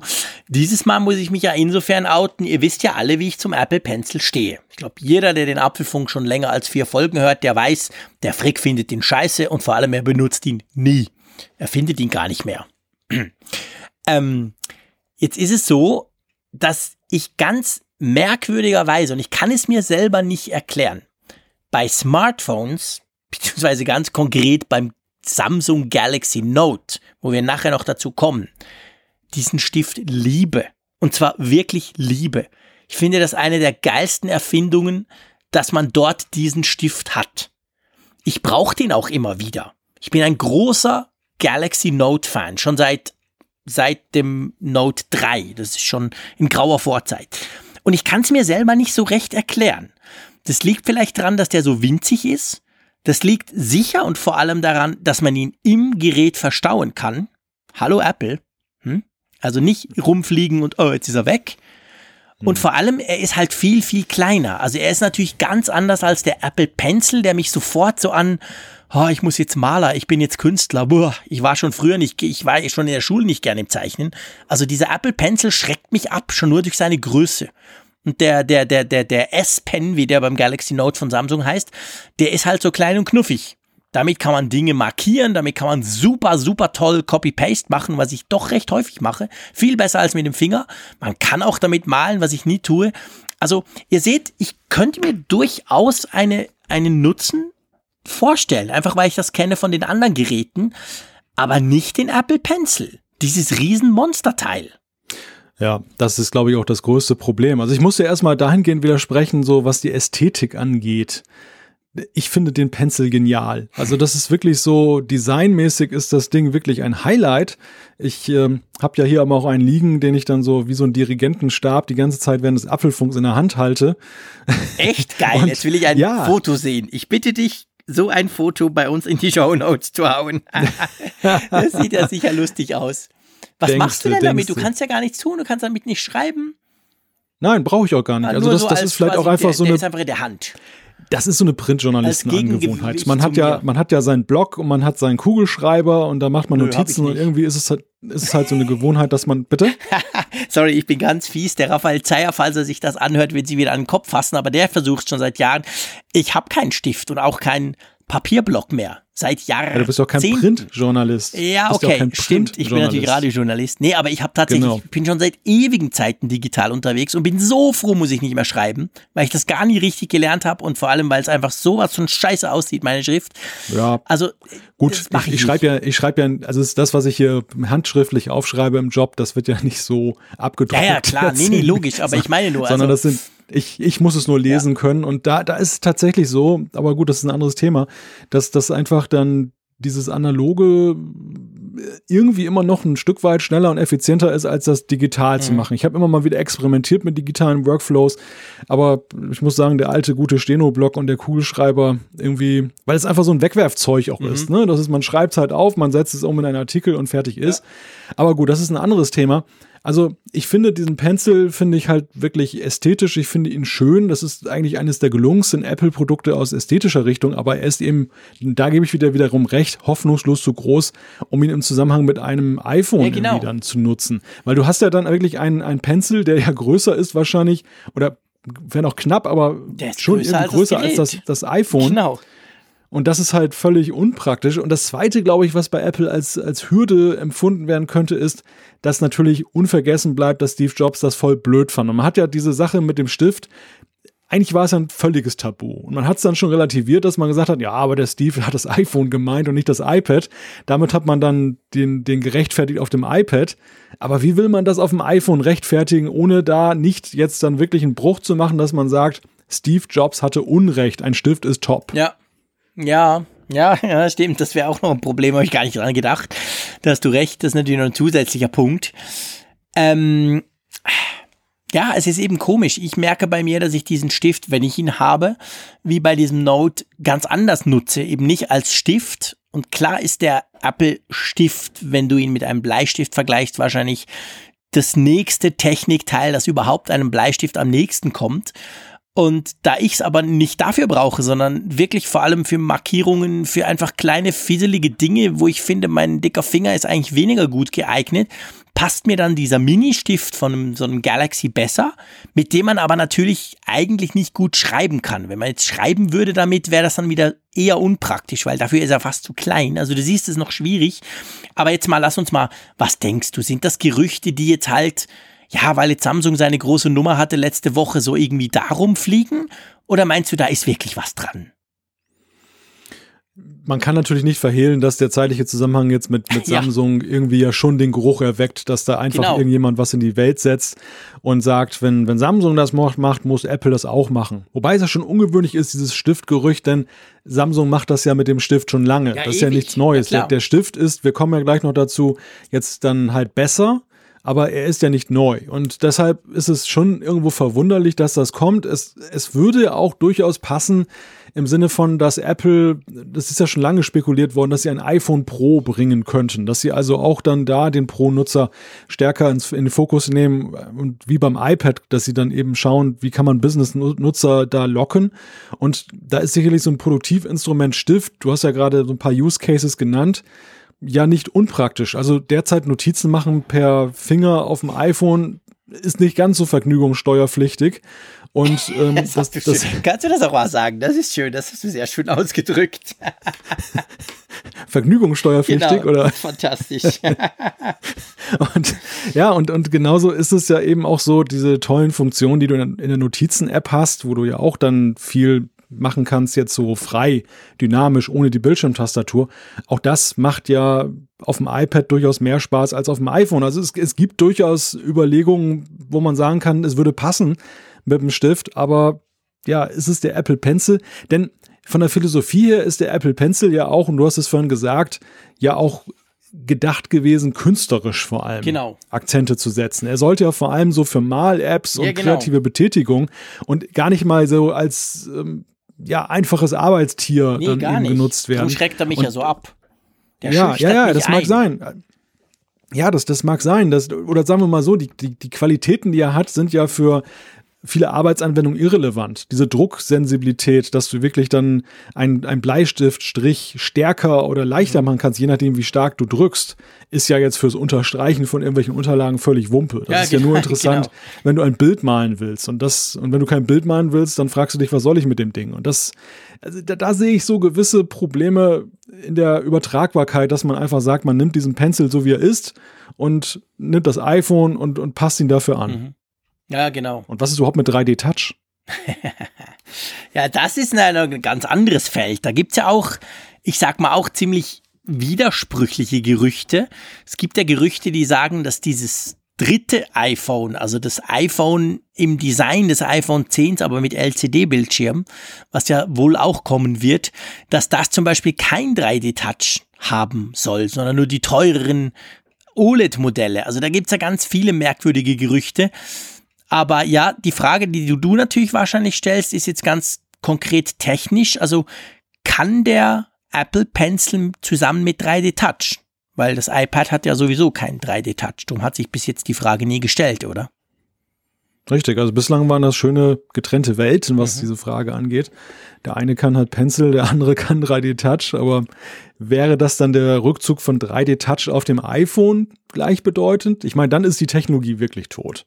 Ja. Wenn auf ja, dem dann, iPhone dann jetzt dann das einknickt ja, nee, auf einem also ganz neuen High-End-iPhone. Ja, nee, also das, ich lege mich fest. Ich mache das ja ab und zu, fliege dann immer wieder mal auf den bunt, aber das ist ja egal. Ich lege mich fest, das mit dem Stift und dem iPhone kommt nicht. Punkt. Ich glaube es nicht. Hm. jetzt habe ich, ihn über, hab ich ihn überfahren. David hat er jetzt nicht gerechnet. Du musst auch gar nichts sagen. Du musst dich ja nicht, wir machen keine Wette. Ich habe einfach jetzt ja. diese Diskussion quasi nochmal Revue passieren lassen. Übrigens, hörst du das? Ich habe ihn gerade hm, vorhin Pencil. wieder gefunden. Er war hinter meinem iMac, er ist total dreckig und staubig, aber ich habe ihn hervorgenommen, weil ich dachte, während ich jetzt spreche, muss ich ihn so ein bisschen in der Hand hin und her halten, weil das machst du ja auch. Mal gucken, wie sich das so anfühlt. ähm, er fällt mir dann eben runter, das ist nicht praktisch, das ist nicht nichts für meinen Workflow. Anyway, also ich glaube es nicht. Effektiv. Also ich habe jetzt darüber nachgedacht, wir sprechen jetzt zehn Minuten über diesen Pencil und äh, nein, der kommt nicht aufs iPhone. Never ever. Punkt.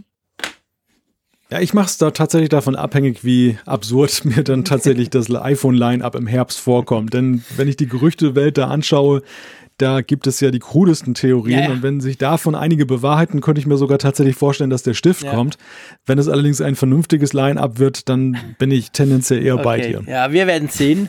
Vielleicht liege ich ja mal wieder total falsch, aber das macht ja nichts. Ähm, ja, nicht falsch liege ich damit, wenn ich sage, dass das Galaxy Note 9, welches letzten Donnerstag in New York präsentiert wurde, das wohl kompletteste Smartphone ist. Kann man, glaube ich, sagen, oder?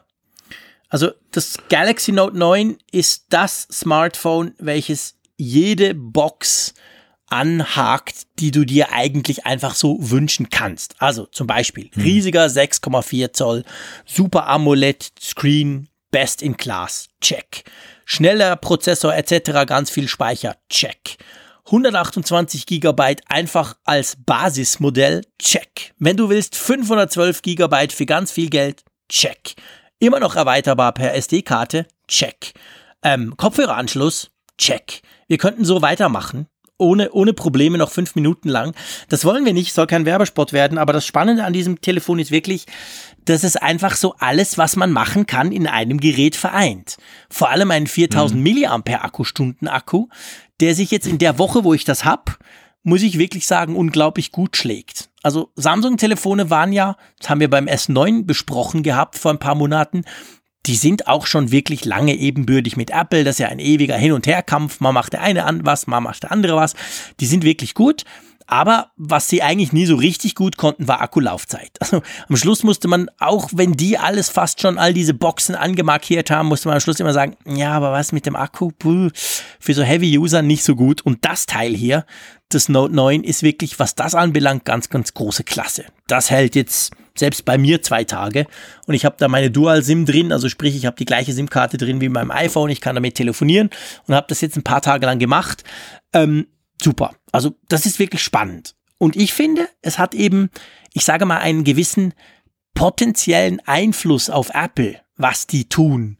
Und weißt du, wo mir das am meisten aufgefallen ist? Mhm. Bei der Kamera.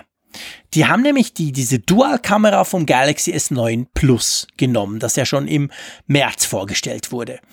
Und der einzige Unterschied ist auf Seiten Software.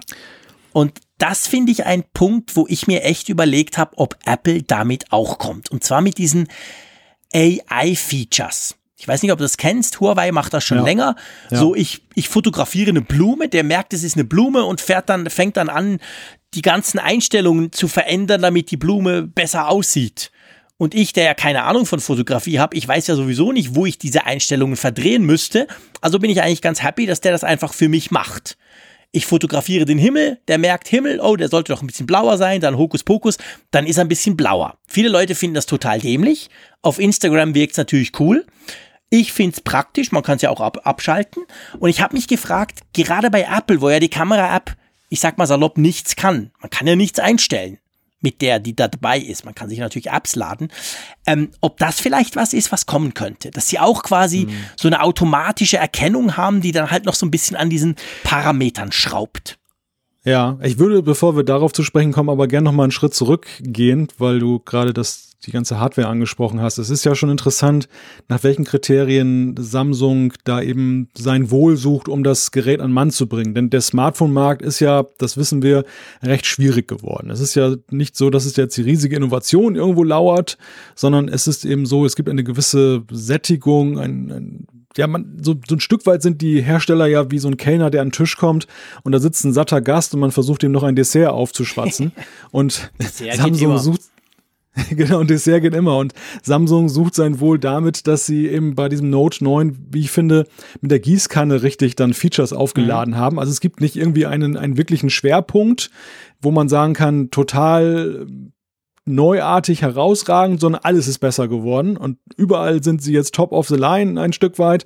Und das ähm, ist dann so ein Phone, wo man dann vielleicht nicht sagt, wenn man das Note 8 hat, dass man umsteigt, aber sicherlich dann, wenn man ein zwei oder drei Jahre altes Gerät hat, schon in Versuchung stärker gerät, dass man sagt, allein die Specs sind jetzt so angewachsen, dass das spüre ich wahrscheinlich nochmal. Auch wenn ich jetzt dann vielleicht nicht unbedingt den Prozessor ja. jetzt so schnell brauche, aber dann die die Summe aller Teile. Ja, und vor allem, ich meine, das ist natürlich schon so ein bisschen die DNA von diesem Galaxy Note, von dieser Reihe. Also die S-Reihe ist so quasi, du willst ein gutes, teures, inzwischen auch Smartphone, alles klar, das Beste, was wir machen können.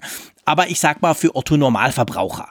Aber der, der noch eine Schippe mehr will, sowohl im Preis wie vor allem in der Größe, aber eben auch in den Specks, der muss eigentlich, der konnte schon immer, das ist schon seit Jahren so, auf diese Note-Reihe gehen, die ja im Unterschied, also die S-Reihe war immer Frühling und die Note-Reihe ist immer Herbst. Also das hat Samsung eigentlich ganz clever so aufgeteilt, dass sie alle halbe Jahr was rausbringen. Und dieses Note, also beziehungsweise immer die Note-Reihe, die, die lebt davon, dass du da halt noch ein bisschen mehr einbaust beim S und natürlich vor allem den Stift. Und ich gebe dir recht, den habe ich ja total vergessen.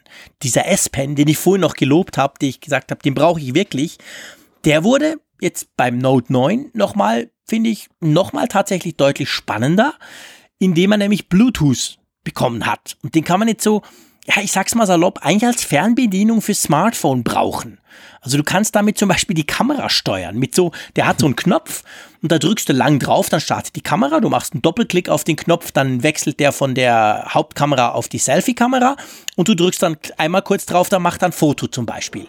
Und das ist so komisch, dass an der Präsentation rüberkam und dachte so, ja, bei, äh, oder du kannst PowerPoint-Präsentationen damit steuern und solchen Quatsch. Oh, Aber Traum. ganz lustig, dieses, dieser zum Beispiel das, das Auslösen der Kamera über den Stift, das bietet, finde ich, recht coole Möglichkeiten. Du legst das Handy irgendwo hin, du knippst oder auch im Selfie-Bereich, du musst nicht zwingend deinen Arm irgendwo hinhalten und dann gleichzeitig da noch auf dem Bildschirm den Auslöserknopf drücken. Du hast diesen kleinen Stift in der Hand und da drückst du drauf. Das ist ein recht smarter Move und ich gebe dir recht, du hast vorhin angesprochen, technisch, was man machen kann das Ding braucht ja dann Strom, weil die früheren S-Pens bei, bei, bei den Notes, die, die brauchten nie Strom. Die haben quasi durch Ja. den Bildschirm ganz kurz Strom bekommen in dem Moment, wo sie drüber gehovert sind, aber es ging auch nur so ein, zwei Millimeter über dem Screen. Und das Ja. mal haben sie es echt geil gemacht, finde ich. Das, da muss ich sagen, das, das beeindruckt mich. Ja, ja, genau. Das ist nämlich das, ein, das andere. Also das eine ist ja, was ich damit anfangen kann, der Anwendungsfall, aber das Technische ist mindestens genauso Ja, genau. interessant. Denn sie haben es hingekriegt, diesen Stift mit Bluetooth Low Energy zu versehen, ohne dass sein Gewicht jetzt signifikant, ich glaube 0,3 Du Gramm mehr oder was liegt da nur. Ich habe beide da, das Und- Note 8 und das Note 9. Du merkst wirklich keinen Unterschied.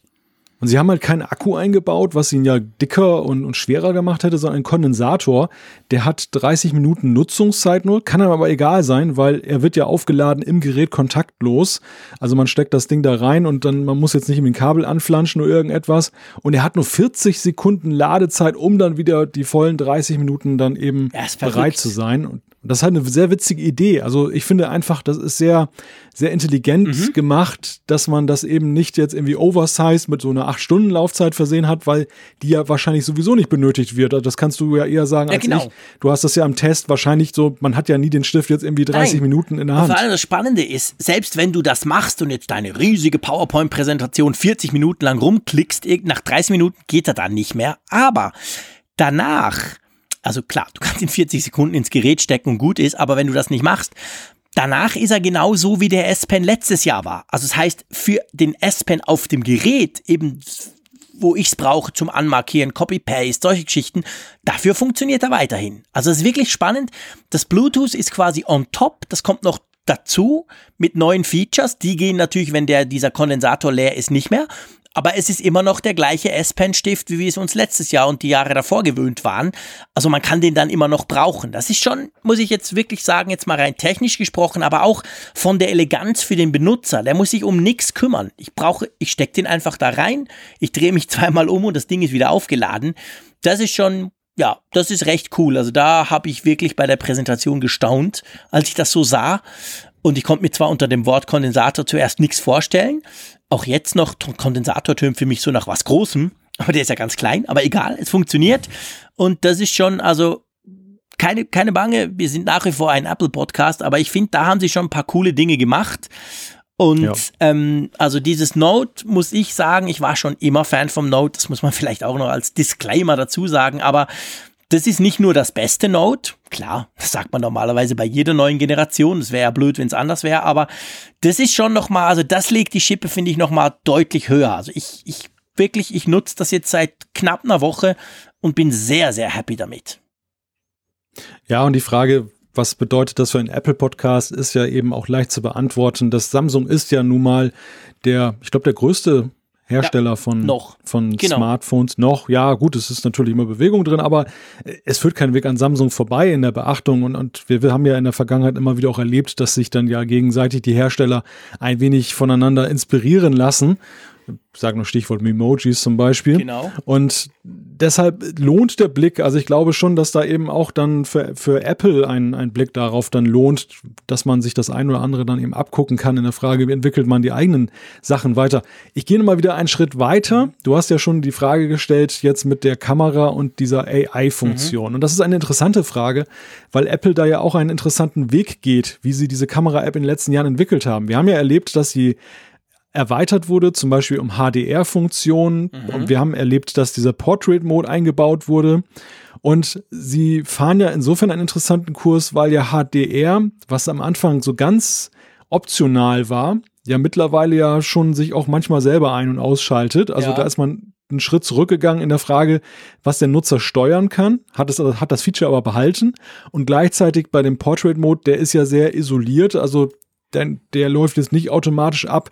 Da ist man als Nutzer gefragt, dass man den einstellt und sich aktiv entscheidet, entweder ich will ein klassisches Foto machen, dann kann ich auch Live-Foto dazu schalten, oder ich mache ein Portrait-Mode-Bild und dann mache ich ein Portrait-Mode-Bild mhm. ohne Live-Foto. Kann ich kein Live-Foto einspielen. Stimmt. Und da bin ich jetzt wirklich gespannt, wie sie so oder so, unabhängig von der Frage, ob es eine AI-Kamera ist, aber es wird ja immer weitere Funktionen geben mit Blick auf Kamera. Kamera ist nun mal, gerade du hast ja Instagram, Instagram genannt, ein, ein Punkt, der bei vielen Nutzern sehr viel benutzt wird und auch da, Logisch. wo die Erwartungen einfach da sind. Es wird, es wird in Sachen Kamera ganz klar Weiterentwicklung geben, nicht nur hardware-technisch. Und die Frage ist, wie, welchen Weg geht Apple, das in ihre Software zu integrieren? Bohren sie es weiter auf, dass man mehr einstellen kann, also quasi manueller Modus? Mhm nicht übertrieben jetzt, aber ja. für Apple-Verhältnisse manuell. Oder aber äh, gehen sie restriktiv vor. Und gerade das Thema AI, ich glaube, das, das ist eigentlich, das verlangt wie Portrait Mode, dass man eigentlich einen eigenen Modus dafür schafft, oder? Ja, eigentlich schon. Absolut. Ja. Also das wäre, das wäre auch komisch. Ich meine, bei, bei, bei, bei Samsung ist es so, du stellst es in den Kameraeinstellungen ein, also du sagst quasi willig und dann ist es in der ganz normalen Kamera immer dabei. Und dann merkst du halt anhand, wenn du es eben auf irgendwas pointest oder zeigst, wo der weiß, was es ist, dann blendet er so ein kleines Symbol unten ein, anhand dessen du dann merkst, aha, das ist jetzt das und das. Huawei zum Beispiel macht es ein bisschen anders. Die, die haben das auch, auch, du musst das auch zuerst mal aktivieren. Dann wird es unten eingeblendet aber so mit Schrift und dann kannst du es noch wegklicken. Dann kannst du sagen, ja, aber das ist mir jetzt doch zu blau, das Wasser. Und dann klickst du es weg und dann ist es wieder weg. Da habe ich bei Samsung noch nicht, bin ich noch nicht ganz sicher, wie man es dann wieder wegkriegt, wenn man es jetzt quasi von Fall zu Fall nicht möchte. Diese, dieser Eingriff, sage ich mal. Und das ist, also ihr seht, das ist so, ich sag mal, von der, von der, mir fallen nur englische Wörter in Sinn so spät in der Nacht, von der User Experience, also von der Bedienphilosophie her ist das beides nicht so ganz perfekt. Und ich weiß nicht recht, vielleicht wäre wirklich ein eigener Modus, quasi ein AI-Modus, wo du weißt, wenn der drin ist, dann macht er das und dann zeigt das zwar auch an, aber dann kannst du nicht rausnehmen. So per Wischgeste links, rechts, wie, wie du ja bei Apple sonst die Modus schalten kannst. Das wäre wahrscheinlich, finde ich, fast die cleverste Art. Aber generell, meinst du, Apple macht sowas? Oder finden Sie das blöd, weil ja Apple eigentlich kameratechnisch eher dafür steht, wir bilden die Realität so realitätsgetreu ab wie möglich? Ja, das ist eine gute Frage. Also sehen Sie das tatsächlich als einen Teil, den man in die Foto-App integrieren, integrieren kann. Andererseits ist ja so, der Portrait-Mode hat ja auch einige Modi, ja, die ja nun stimmt, sehr künstlich sind. Wenn ich jetzt ja, diesen, dieses äh, Umfeld ausblenden da mhm. habe, da, wo alles schwarz ist und dann ist dann nur die Person, das ist ja schon nicht mehr sehr realitätsgetreu. Stimmt. Was, wofür ich größte Sympathien habe, muss ich ja sagen, ist immer reversible Fotomodi. Ja. Mhm. Das, das, ist, das ist wirklich für mich immer so, da, da, da finde ich mich eher drin, dann auch dort, dass ich es ausprobiere, ja. weil ich bin so ein Play-Safe-Fotografierer. Also ich, ich hasse es, wenn ich mich irgendwie dann auf einen Modus einlasse und hinterher stelle ich fest, hättest du mal irgendwie unbearbeitet fotografiert, ja. aber ich kann es jetzt nicht mehr rückgängig genau. machen. Der Moment ist nicht mehr reversibel. Und das ist so, so ein Thema, das finde ich wäre für mich das auch gerade mit so einem AI-Mode das Nonplusultra, dass ich nicht entweder oder sagen muss, sondern dass ich hinterher mich noch auch noch umentscheiden ja. kann. Ja, das ist absolut richtig. Da hast du, da hast du komplett recht. Das ist zum Beispiel beim, beim Portrait-Modus etwas, was Samsung, wenn wir schon gerade über Samsung sprechen, schon länger so macht, was ich super cool finde. Du kannst, du schießt ein Foto mit, mit Portrait-Modus und dann macht er, kannst du einstellen, dass er zwei Fotos macht, also eins ohne quasi unschärfe Hintergrund und eins mit. Und vor allem aber, du kannst das nachträglich noch verändern. Also wenn du findest, ja, schönes Portrait-Shot, aber ähm, der Hintergrund ist mir zu wenig unscharf, dann kannst du das verstellen. Dann ist der plötzlich ganz unscharf. Oder du drehst den Regler nach ganz links, dann ist es ein Foto ohne und zwar nachträglich. Und das finde ich sehr, sehr praktisch. Das habe ich auch schon benutzt. Ja, klingt gut. Ja dass du, dass du halt das nachträglich noch verändern kannst oder eben auch rückgängig machen, wenn du sagst, ja, es war zwar ein tolles Foto, aber der Hintergrund darf ruhig scharf sein. Also von dem her gesehen, das sind Dinge, da wird Apple sicher auch was machen. Sie werden ja, das Kamera ist immer ein Thema. Also ich weiß nicht, wie es bei dir ist. Bei mir ist es so, wenn ich ein Smartphone teste, das kann noch so gut sein. Wenn die Kamera nur Mittelmaß ist, ist das Smartphone für mich durch. Ja, also die Kamera ist einer der Hauptpunkte, die mich auch am iPhone fesseln. Ja. Wo ich halt immer weiß, darauf, die, auf die Kamera kann ich mich verlassen. Und äh, wenn das nicht mehr gewährleistet wäre, dann ja, hätte der Rest es sehr schwer, mich zu begeistern. Ja, ja, genau, das ist genauso. Äh, übrigens, letzter Punkt bei Samsung. Dann verlassen wir Samsung. Äh, erinnerst du dich noch an AirPower? Sagt dir das Stichwort was?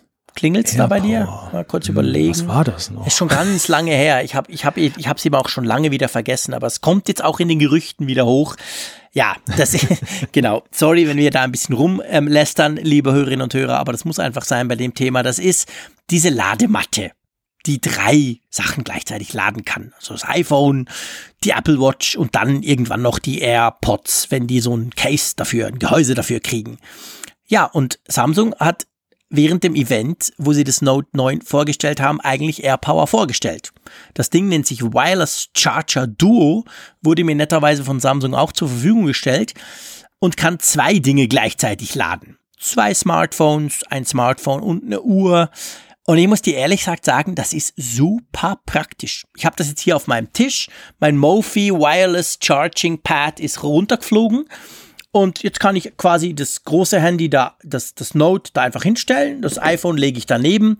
Das geht super und sogar noch mit Fast Wireless Charging. Da hat ja Samsung was eigenes implementiert, dass man schneller drahtlos laden kann. Drahtlos laden ist ja sonst immer so langsam. Und das ist schon geil. Und ich habe mich dann gefragt, was zum Geier doktert Apple da immer noch rum?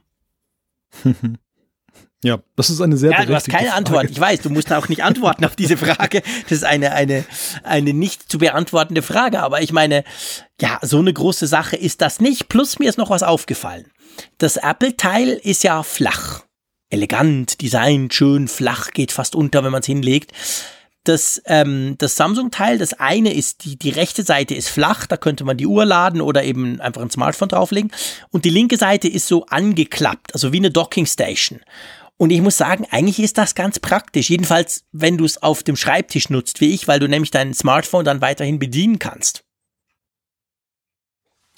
Ja, aber da hast du vielleicht auch die Antwort, warum Apple noch nicht so weit ist. Du meinst, die haben gemerkt, scheiße, wir hätten das auch so machen müssen, oder?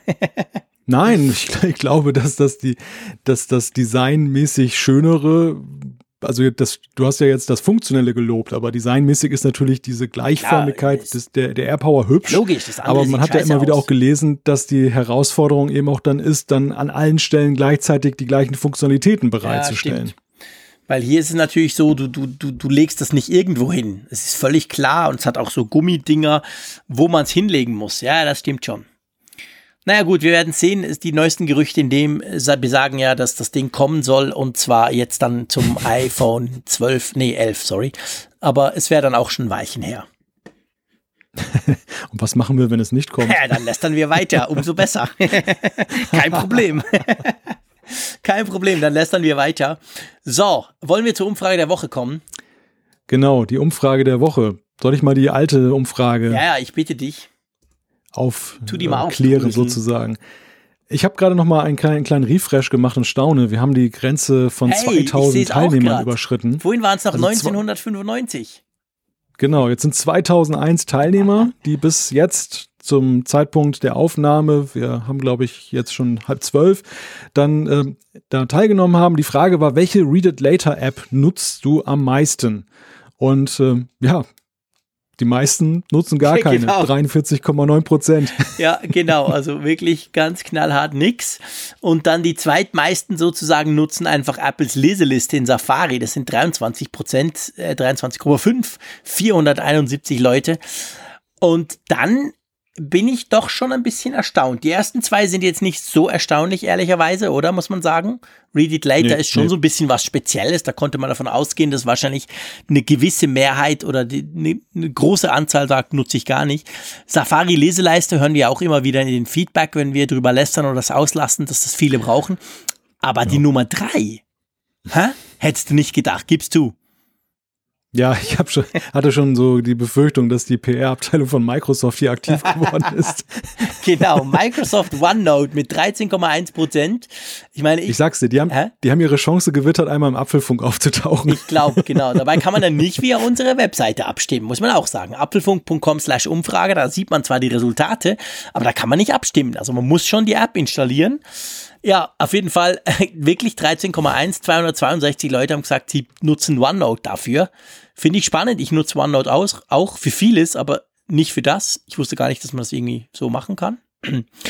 Und dann aber doch immerhin Pocket mit 9,3. Das ist dann quasi der nächstgrößere. Also die, eine klassische Read It Later App. Und Instapaper, hm, ja, ist ein bisschen weniger. Ja, doch, ist deutlich weniger. Es sind genau ein mhm. Drittel mhm. der Leute nutzen Instapaper im Vergleich zu Pocket. Also Pocket ist beliebter, sagen wir es mal so. Ja, und dann der Rest ist irgendwie Evernote ja. findet quasi gar nicht groß statt und Google Keep 0,7 Prozent. Ja, ich glaube, das, das sagt viel über Google Keep aus, ganz generell, weil ich habe auch noch nie jemanden gesehen, der sonst Google Keep nutzt zum Notizen erfassen oder so. Also das ist ja diese Google Notizverwaltung, gratis im Web etc., aber ja, braucht halt niemand. Also ja, spannend wie immer, oder? Und vor allem haben ganz viele mitgemacht. Man sieht schon, Malte, seit wir diese Android-App haben, machen mehr Leute mit.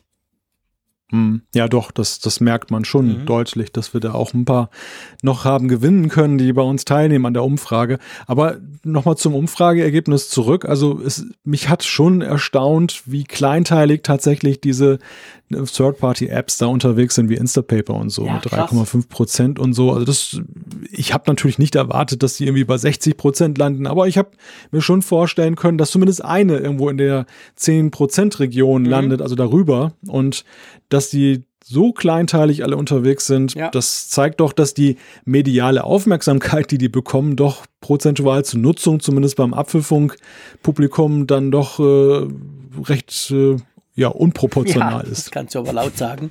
Das ist definitiv so. Gut, wir haben eine neue Umfrage. Ich glaube, die ist weniger ähm, kleinteilig. Wir haben auch viel weniger Antwortmöglichkeiten. Wir haben viel über den Stift gesprochen. Sogar ich auch. Ich habe auch mal viel über den Stift gesprochen, wer hätte das gedacht. Ähm, drum natürlich die Frage, sollte das iPhone den Apple Pencil unterstützen? Und was kann man da abstimmen? Ja, die Antwortoption ganz einfach, ja, nein oder interessiert mich nicht. Genau. Bin ich gespannt wie weit der Apple Pencil da in unserer Umfrage polarisiert, um das mal so zu sagen. Das, das ja. tut er ja auch immer. Also das ist ja immer wieder ein Thema. Ich merke es auch immer wieder auf Social Media, wenn ich mal wieder über den Stift lästere. Puh, da kriege ich gleich wieder ganz viele Tweets, wie toll der doch sei. Also mal gucken, ob ihr das auch auf dem iPhone wollt. Heißt natürlich, ist mir völlig klar, heißt natürlich nicht, dass die, die jetzt ganz begeistert auf ihrem iPad mit dem Stift arbeiten, dass die zwingend auch den Stift auf dem iPhone wollen. Überhaupt nicht. Aber ja, mal gucken. Ich bin gespannt. Lass uns noch ein Feedback machen. Wir sind recht lang wieder, aber das spielt ja keine Rolle, oder? Ja. Jeder, jeder liest nur eins vor und ja, dann genau, haben wir wieder was. machen wir.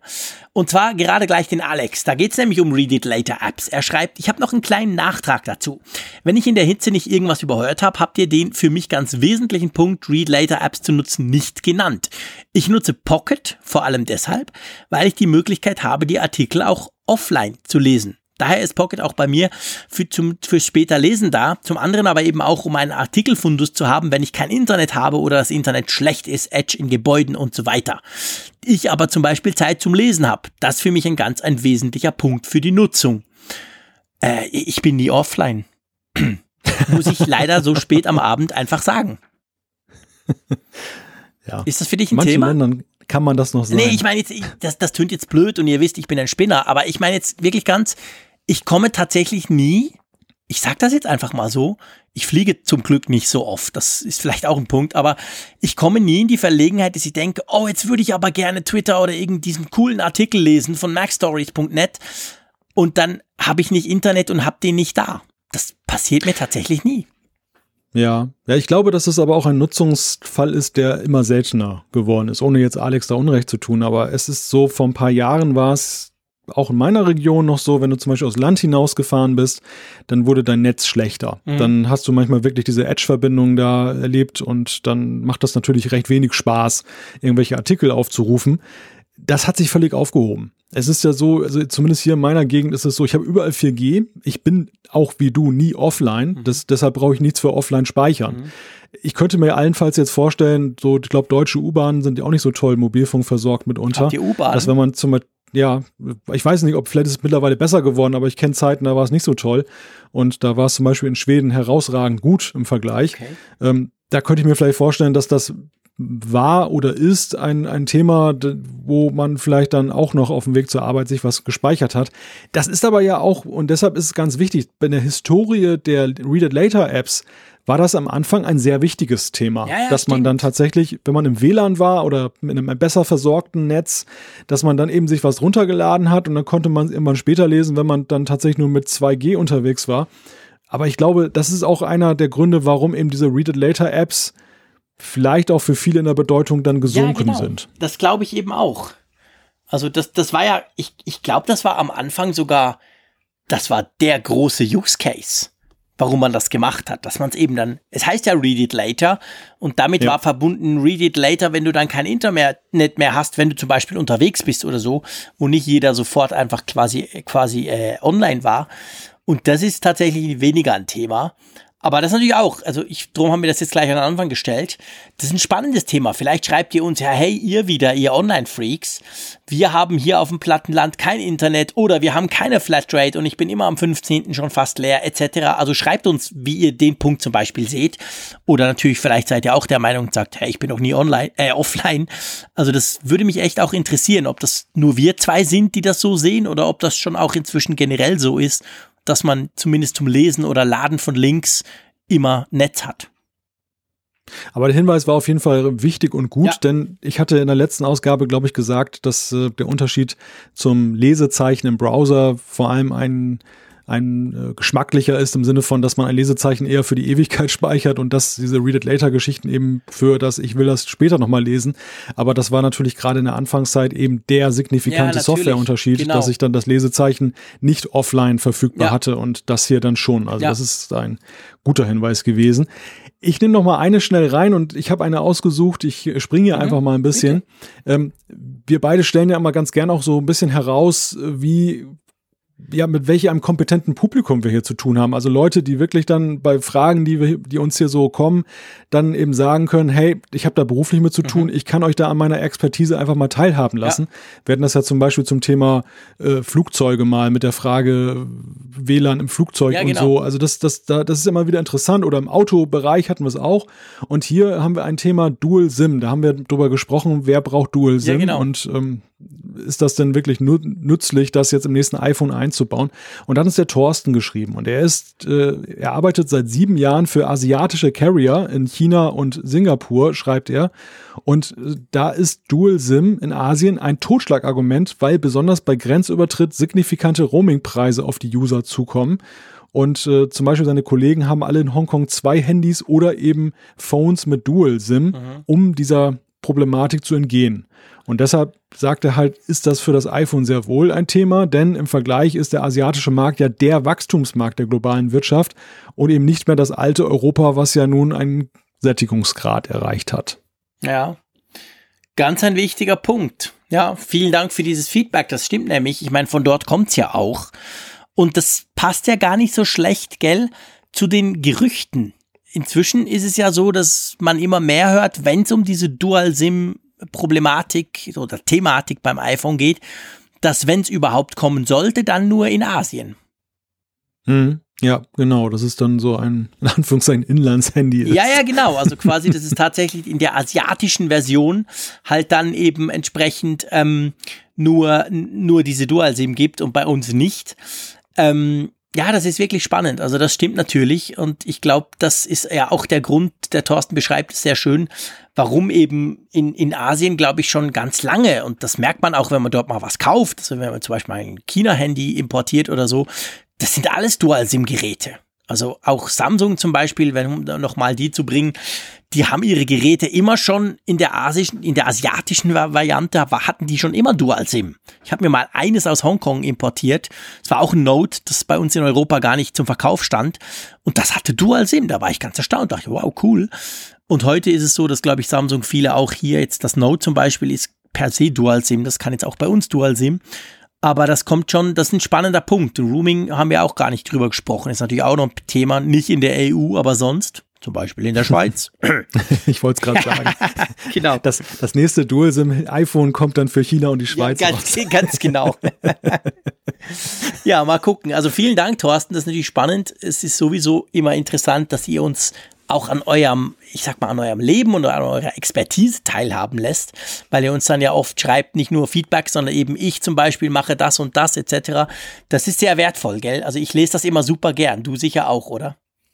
Ja, also einerseits hochspannend zu sehen, was unsere Hörer alles so machen, mhm. also welchen Background sie haben, aber andererseits eben auch, was wir daraus auch dann lernen können, was auch so Wissen ist, wenn man es aus erster Hand bekommt. Ja, manche Sachen kann man schwer nachlesen oder ja. man kann sie zwar finden, aber es ist schwer, sie zu finden. Und das, das sind halt immer sehr wertvolle Tipps, die ja, wir da bekommen. Genau. Äh, apropos Tipps, ich würde vorschlagen, wir bringen nächste Woche wieder einen Haufen Tipps oder zumindest einen Haufen Themen. Mal gucken, ob sich daraus ein paar Tipps generieren lassen. Ähm, ja, Apfelfunk 130 war eine vergnügliche Sache mit dir, lieber Malte. Das kann ich nur so zurückgeben. also von dem her gesagt, ähm, machen wir jetzt Schluss hier. Wir freuen uns natürlich, wenn ihr nächste Woche wieder einschaltet. Und bevor wir wirklich ganz Schluss machen und ich meinen üblichen Satz bringe, noch ein kleiner Hinweis. Hört nachher mal ganz genau auf unseren Teaser und unsere coole Station Voice. Mehr brauche ich dazu nicht zu sagen. Ich sage ganz herzlichen Dank euch, liebe Hörerinnen und Hörer, und vor allem dir, lieber Malte. War cool. Ich freue mich jetzt schon auf nächsten Mittwoch, wenn es dann um die Folge 131 geht. Ja, so viel von mir. Tschüss aus Bern. Ja, zwischen Deutschland und der Schweiz gibt es zumindest beim Apfelfunk Gott sei Dank keine Roaming-Gebühren. In diesem Sinne bis nächste Woche. Immer auf Empfang mit Funkgerät, der App zum Apfelfunk. Alle Podcast-Folgen zum Nachhören, alle Apple News zum Nachlesen. Werde Teil der Community in der Hörerkarte. Mach mit bei der Umfrage. Auf Wunsch Push-Meldungen inklusive. Lade dir jetzt Funkgerät für iOS und Android kostenlos im App Store und bei Google Play.